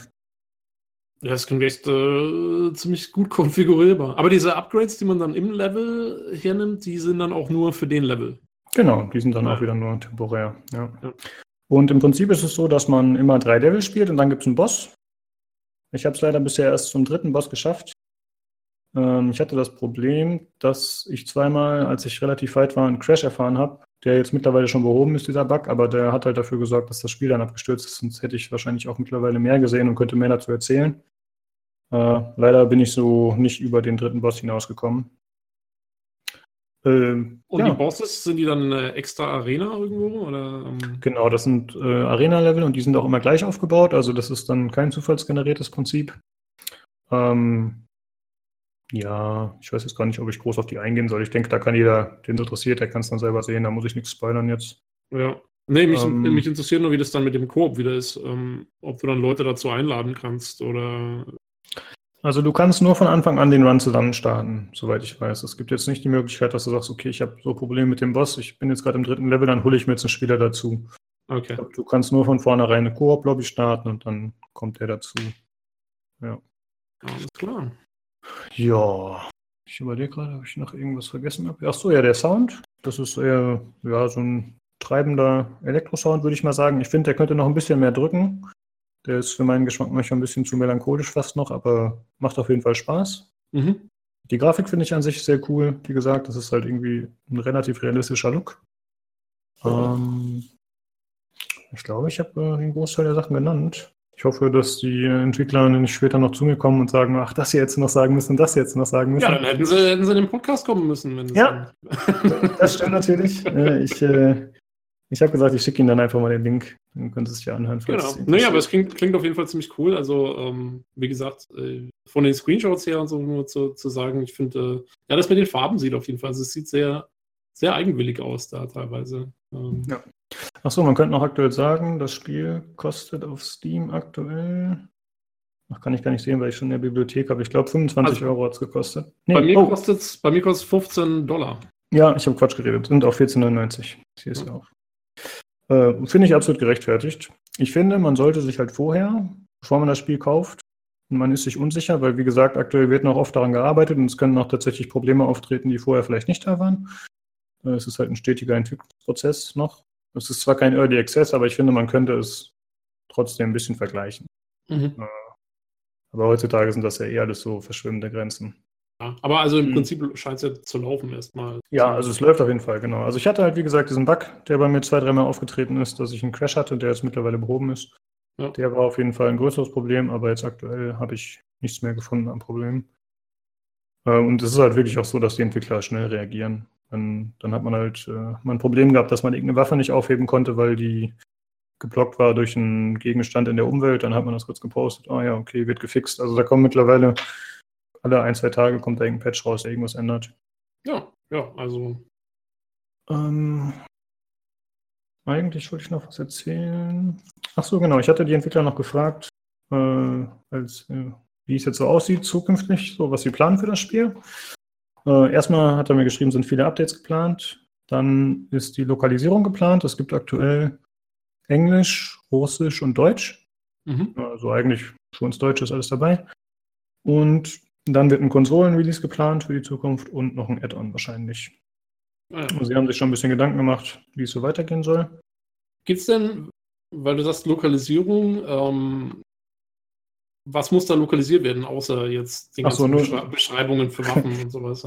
Also bisher nur Text. So, das, was ich erlebt habe, nur Text. Also wie gesagt, die Story passt auch auf den Bierdeckel. Ja. Also ich habe jetzt über Steam mehr über die Story rausgefahren, als ich äh, erfahren, als ich bisher im Spiel erfahren habe. Ja, du wusstest ja noch nicht mal, in welchem Jahr du spielst. Genau. Ey, vielleicht habe ich es auch irgendwie verpasst, aber es wurde auf jeden Fall nicht groß präsentiert und eventuell ist es auch so, dass es vielleicht später noch im Spiel mehr, mehr gezeigt wird. Das kann natürlich sein. Ich bin jetzt halt, wie gesagt, noch nicht so weit. Das könnte eine Ursache sein. Aber ich wollte noch sagen, wer sich für das Spiel interessiert, der kann ja, wenn er sich unsicher ist, auf jeden Fall auf dem Discord mal vorbeischauen. Der ist auch für Leute zugänglich, die das Spiel noch nicht haben. Der kann dann einfach mal gucken, wie ist der Entwicklungsstand, kann sich ein bisschen informieren. Ähm, ne, also wenn man sich unsicher ist, kann man da auf jeden Fall erstmal Informationen einholen. Jo, den wirst du auch verlinken, nehme ich mal an. Ne? Genau. Ähm, ja, der wirst du auch bei Steam verlinkt, aber ich kann den nochmal verlinken. Ich schreibe Achso, ja. Dann äh, haben wir es auf jeden Fall mit dabei. Ja, das war es im Prinzip äh, zu Synthetik. Jo, ja, klingt, klingt auf jeden Fall nach einem, nach einem netten kleinen äh, Top-Down-Koop. Adventure. Ja, also ich bin begeistert. Ich hab, Fast, äh, schon, fast schon Rollenspiel, würde ich sagen. ja, es geht wirklich tief. Also ich spiele äh, Enter the Gungeon, kennst du das? mhm, also vom Namen her und vom. Genau. Ding. Also ich finde, das ist ein bisschen anders. Und zwar sind die meisten Top-Down-Shooter, glaube ich, die in diese Roguelike-Richtung gehen, die sind eher so Bullet-Hell-Dinger, weißt du? Also dass dir quasi permanent Kugeln von allen Richtungen um die Ohren fliegen. Genau, das meinte ich ja vorhin, mit, äh, Mhm. dass das Gameplay weniger hektisch klingt. Genau, also es ist da nicht ganz so extrem. Es gibt zwar auch zielsuchende Raketen und so, aber es ist nicht so, dass die, die dass dir immer von allen Richtungen Patronen entgegenkommen. Und es ist auch nicht so wie bei Enter the Gungeon zum Beispiel, da ist es relativ langsam, zwar die Geschütze, und die sind auch gut erkennbar. Das sind ja einfach riesige Brocken quasi, wie, wie große Kugeln, so, die einem Ja. entgegenfliegen. Und das ist hier in dem Spiel schon ein bisschen schwerer zu erkennen teilweise. Es gibt auch Querschläger und so, aber das ist, äh, wie gesagt, es gibt so viele Mechaniken, das ist einfach ein bisschen crazy. Ja, klingt auf jeden Fall cool. Also für mich persönlich das ist jetzt nichts. Ich bin ja Mhm. eher Story-Spieler und kann mit Koop-Sachen nicht viel, nicht viel anfangen. Aber ähm, ja, auf jeden Fall. Ähm, sieht, sieht für, Äh, ja. für Leute, die es mögen, nach einem Blick wert aus. Ja, definitiv. Eine Sache fällt mir noch ein, und zwar habe ich es nicht mit Gamepad getestet, falls das jemand wissen möchte. Ich habe es nur mit Maus und Tastatur gespielt. Ich hätte es nochmal testen sollen, aber habe ich jetzt leider nicht mehr dran gedacht. Äh, es hat Gamepad-Unterstützung, aber wie gut oder schlecht die ist, kann ich jetzt nicht sagen. Ja, aber mit Maus und Tastatur geht's gut. Ja, super. Also ich, ich würde es auch nicht mit dem Gamepad spielen wollen. Das ist halt auch der Grund, warum ich es nicht getestet habe. Äh, da man halt ziemlich präzise zielen muss eigentlich. Das macht es für mich deutlich einfacher. Ich bin halt echt kein Gamepad-Spieler meistens. Ja, ja gerade mit diesen verschiedenen Fadenkreuzen und sowas. Schon, äh, Genau. Okay, ja, das war's zu Synthetik. Äh, Ich hoffe, ich habe alles abgedeckt. Es war ein bisschen planlos mal wieder. Wenn jemand noch Fragen hat, könnt ihr mir gerne schreiben. Entweder im PC Games äh, Podcast Community, äh, PC Games Community Podcast Thread äh, auf pcgames.de oder ihr stellt die Frage einfach an äh, pcgcpodcast.gmail.com. Da könnt ihr uns eine E-Mail schreiben. Sehr Aber es gut. gibt noch, danke. Aber es gibt noch eine andere Sache, bevor wir aufhören. ja, jetzt kommt noch der, der Abschlusspunkt für die Leute, die es äh, ausgehalten haben mit uns. Genau, die Belohnung für die Leute, die bis hierhin durchgehalten haben. Und zwar gibt es eine kleine Verlosung. Äh, wir verlosen unter allen Zuhörern, unter allen fünf. Nein, keine Ahnung. Äh, der eine eins- Zuhörer, der uns zuhört, der bekommt das. Genau. Ja, hat er sich verdient, wenn er bis hierhin zugehört hat. Und zwar verlosen wir einmal einen Key für Ghost Recon Wildlands. Wuhu. Yeah. ähm, das hat Tobi sich ja vor kurzem noch gekauft. Hätte er Ja, gewusst, dass ich einen Key habe. Letzte Woche hätte ich noch mitmachen können bei der Verlosung. Ja, ja, gut, du bist ausgeschlossen. Tut mir leid. ich Wollte bin ja der, der, Rechtsweg. Äh, Genau, richtig. Ja, da muss man alles einhalten. Ähm, vorab sei gesagt, der Key ist noch gültig bis zum 29. Mai. Also bis dahin muss der eingelöst werden. Äh, nur, dass diejenigen schon Bescheid wissen. Aber ich denke, das sollte ja kein Problem darstellen. das könnte man schaffen. Genau, wir werden das Gewinnspiel laufen lassen bis zum 5.3. Nee, 5.4., sorry. genau. Oh, es ist vorbei, tut mir leid. Entschuldigung, das war's. ja. ähm, bis zum 5.4. jetzt laufen, das heißt, wir können es nächste Folge nochmal erwähnen und dann haben die Leute noch ein paar Tage Zeit, so dass der- vielleicht. Der 5.4.1985. Genau, richtig. Äh, Und zwar, um an dem Gewinnspiel teilzunehmen, müsst ihr uns einfach eine E-Mail schreiben mit dem Titel Wildlands. Und die E-Mail schreibt ihr, wie gehabt, an pcgcpodcast.gmail.com. Ich Ähm. wollte ja ursprünglich als äh, Teilnahmebedingung ähm, einbringen, dass man ein Selfie mit einem bolivianischen Drogenbus äh, schicken muss. ja. Aber äh, ja, es wäre dann doch etwas zu schwierig geworden. Deswegen. ja, genau. Eine E-Mail jetzt- Genau. Wie gesagt, nur der Titel Wildlands in der E-Mail. Äh, Subject, das reicht. Also mehr brauchen wir nicht. Ich schicke dann den Code auch per E-Mail raus, wenn wir das ausgelost haben. Äh, ja, ich hoffe, es nehmen ein paar Leute teil. Äh, Ja, es ist ein, es ist ein cooles Spiel. Also ich habe es letzte Woche ein bisschen gespielt. Ähm, Mhm. Ich habe auch, äh, wen es interessiert, ich habe in dem, können wir vielleicht auch verlinken, in dem, ähm, was spielt ihr gerade, Thread? habe Mhm. ich mal wieder eine, eine Textwüste losgelassen äh, nach ein paar Stunden Spielen. Was ich davon halte, das hat sich auch nach wie vor bestätigt, eigentlich so nach mehreren Stunden. Äh, sehr schön, ich spiele zum Einzelspieler. Ähm, da macht es mir schon viel Spaß und das ist ja eigentlich auf vier Leute grob ausgelegt und ich glaube, da macht es dann erst richtig Bock. Ja, das Ähm, glaube ich aber, auch. Ja, selbst alleine. Also ich finde es eigentlich ziemlich cool. Es ist ein solider Third-Person-Shooter, ähm, Third-First. So ein bisschen. Ja, man spielt es auch nur in Third Person, oder nicht? Oder spielt also auch man spielt es in der dritten, man, man läuft in der dritten Person, aber dann, wenn du zielst, dann geht es in Ironside. Also Ah, okay. äh, du zielst tatsächlich die Waffe runter dann, was ich eigentlich so kaum aus irgendwelchen Spielen kenne, aber es, ist, es funktioniert sehr gut und äh, ja, macht, macht einen Haufen Spaß. Ja, ich glaube, heutzutage ist das aber relativ üblich. Ist ja bei PUBG oder Fortnite nicht anders, ne? Obwohl Fortnite bin ich jetzt nicht ganz sicher, aber bei PUBG ist es ja. Ja, weißt du, ich spiele das neumodische Zeug nicht. Obwohl, ach, ich glaube, ich rede auch gerade Quatsch. Ich spiele es auch nicht. Ich glaube, ich rede auch gerade Quatsch. Das stimmt nicht immer. Das kommt auch Auf jeden Fall, also da ist es so und ähm, wie gesagt, Mhm. also wenn ich, ich wenn ich Bolivia wäre, ich wäre stinksauer über die Story von dem Spiel, aber äh, davon abgesehen, äh, nee, es ist, ist schon witzig. Hey, kannst du dich erinnern, dass äh, die Bolivianer sich da auch, äh, dass sie äh, ein bisschen Stress gemacht haben, deswegen. Ich dachte, ich, weiß- ich weiß nur noch, es gab zumindest im PC Games Forum gab es eine hitzige Diskussion damals, an der ich auch teilgenommen habe, ähm, als es rauskam. Ja. Ich glaube, da gab es irgendwie Stress, ja. Ich glaube, irgendwie haben die sich beschwert dann. Oder Genau, zumindest so hat einer mal auch. irgendwas gesagt, ja. Und Ja, ich kann es genau. verstehen, weil es ist auch, also die hätten genauso gut ein fiktives Land nehmen können. Da hätte man nicht jetzt Bolivien in den Dreck ziehen müssen. Ja, gut, aber. Ja, die, ich meine, die Russen machen es ja schon seit Jahren. ja, richtig. Ja. Nee, keine Ahnung. Ich glaube nicht, dass das, äh, dass irgendwer darauf und dann Rückschlüsse darauf sieht. Aber vielleicht doch. Man weiß nie, was die Leute sich so in den Kopf kommen lassen. Na, na gut. Auf jeden Fall schönes Spiel. Und äh, cool, Ja, dass du den Kiefer okay. nutzt. Ja, der war bei meinem ähm, Mikro dabei. Und ich habe echt, äh, muss ich ganz ehrlich sagen, kein Interesse an dem Spiel. Und ich hoffe, jemand von euch hat dann Freude damit. Oder meinetwegen kann er es ja auch für seinen Kumpel holen, der es noch nicht hat, mit dem er es im Koop spielen will. Oder was auch immer. Ihr werdet schon. Hm. Ja, du nicht. ich, Ja. ich, ich, ich schaue jetzt, dass ich es gewinne und dann schenke ich es dir, damit wir im Koop spielen ja, so weit kommt's. Okay. Ja. Dann vielen Dank fürs Zuhören. Wenn ihr uns eine E-Mail schreiben wollt, habe ich schon zweimal erwähnt in der Folge. Ihr werdet es rausfinden, dann könnt ihr das machen an die Adresse. Äh, ja, dann hoffentlich zum nächsten Mal wieder zu dritt. Wobei ich gerade überlege, es könnte sein, dass Olli nochmal ausfällt nächste Folge. Müssen wir gucken. Schauen wir mal, äh, wenn nicht, vielleicht kriegen wir nochmal irgendwie Daniel, Sven oder irgendwelche Leute. Schauen wir mal. Ja, vielleicht kriegen wir Daniel für Nino Kuni 2 an den Start. Das wäre ganz schön. Das wäre natürlich cool. Ja, schon. Okay, dann äh, ja, vielen Dank, Tobi, für die vielen äh, Erläuterungen heute in Sachen Technik. Und ja, vielen Dank für deinen Synthetik-Review. ich muss mich mal zurückhalten, dass ich nicht Synthetic sage. Das klingt so. ja, ist ungewohnt, ne? Ich Ja, dachte auch, das das ist total mal was anderes. Ja, das stimmt. Ja, äh, vielen Dank fürs Zuhören und schaltet auch beim nächsten Mal wieder ein. Macht's gut. Tschüss.